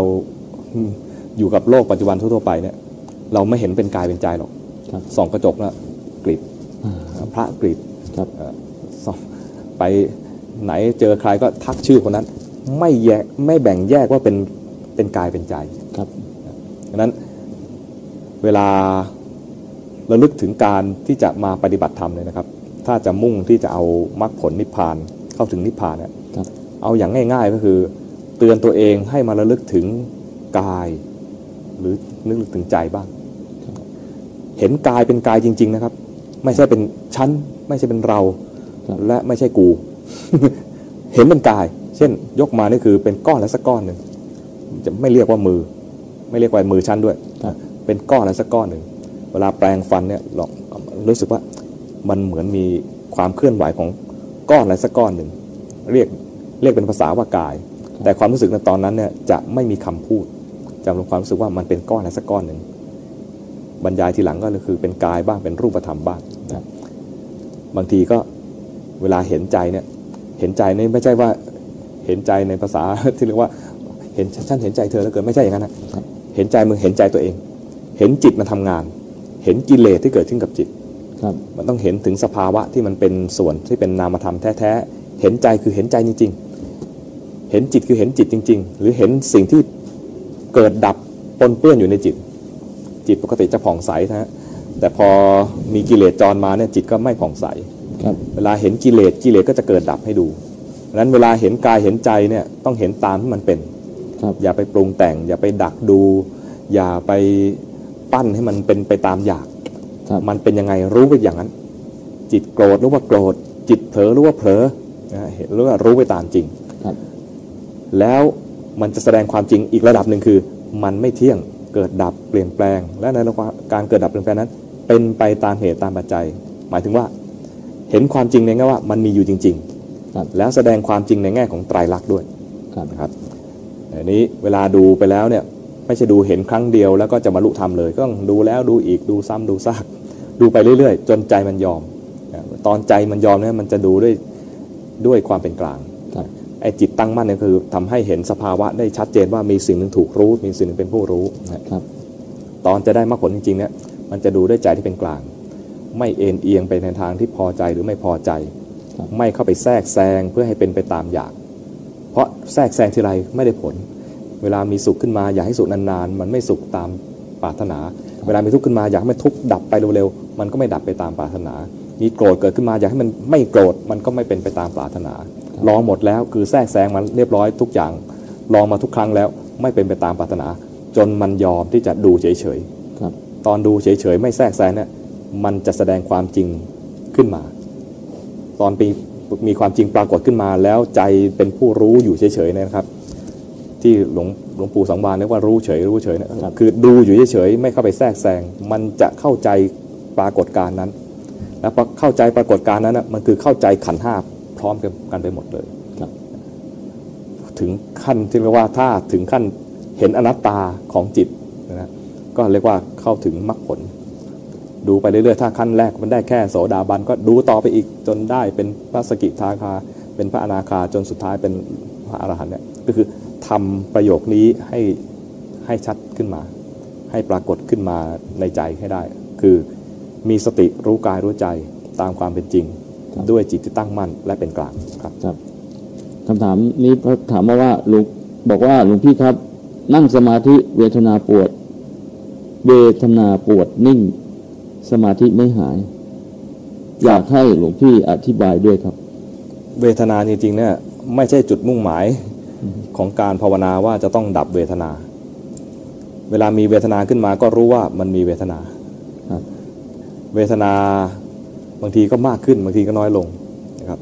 ความมากขึ้นและน้อยลงของเวทนาเนี่ยแสดงไตรลักษณ์ข้อหนึ่งคือมันไม่เที่ยงครับเวทนาอีกอย่างหนึ่งคือ อยากให้เวทนานี้หายไปมันไม่หายครับมันเป็นอนัตตาบังคับไม่ได้ครับเวลาเวทนาขึ้นมาให้รู้ว่ามันเป็นแค่เวทนา ประการแรกนะครับ มันเป็นครับเพียงแค่เวทนา ประการที่สองคือ เวทนามีการเกิดดับเปลี่ยนแปลง จากไม่มีทุกข์เกิดมีทุกข์ขึ้นมาครับจากทุกข์น้อยๆเป็นทุกข์มาก ๆ นี่ก็เป็นเวทนาครับแต่เป็นเวทนาที่เปลี่ยนแปลง แสดงอนิจจังให้ดูครับอยากให้หายไม่หาย แสดงอนัตตาให้ดูครับนี้ดูไป ถ้ามันมาก เวทนามันมาก เป็นทุกขเวทนาอย่างสาหัสแล้วเนี่ยนะครับทนไม่ไหวอนุญาตให้เปลี่ยนได้ครับก่อนจะเปลี่ยนเนี่ยดูสักนิดนึงว่า จิตกระวนกระวายครับจิตกระสับกระส่าย ดูดูให้ถ้าดูเวทนาแล้วไม่สามารถที่จะดูเวทนาต่อไปได้นะ ให้กลับมาดูจิตครับ จิตกำลังไม่ชอบใจดูทันว่าไม่ชอบใจ จิตกระวนกระวายดูว่ากระวนกระวาย กระสับกระส่ายดูกระสับกระส่ายแล้วเปลี่ยนได้ครับ พอเปลี่ยนไปแล้วรู้สึกยังไง เวทนาเปลี่ยนแปลง อาจจะไม่เป็นสุขทันทีนะเป็นเพียงแค่ว่าทุกเวทนานั้นผ่อนคลายลงไปครับแค่ผ่อนคลายลงไปนะก็เกิดสุขทางใจแล้วครับกายยังเป็นทุกข์อยู่นะแต่ทุกข์น้อยลง แต่ใจเป็นสุขแล้ว เวทนาทางกายกับทางใจจะไม่เหมือนกันครับเวทนาทางใจเนี่ยนะฮะแค่ทุกข์มันผ่อนไปเนี่ยเราสุขแล้วนะก็เห็นเลยว่าเวทนาก็ไม่เที่ยงนะใจก็เปลี่ยนแปลงนะจิตใจเปลี่ยนแปลงเป็นสุขขึ้นมา ให้รู้ทันไปครับ ไม่ว่าจะดูกายหรือดูใจ ดูให้ลงไตรลักษณ์ให้ได้ว่ามันไม่เที่ยงเป็นทุกข์เป็นอนัตตาครับครับ สุดท้ายนี้ผมขอนิมนต์พระอาจารย์ให้ขอดกับญาติโยมครับ ครับขอให้ทุกท่านพ้นทุกข์ด้วยกันทุกท่านครับ สาธุ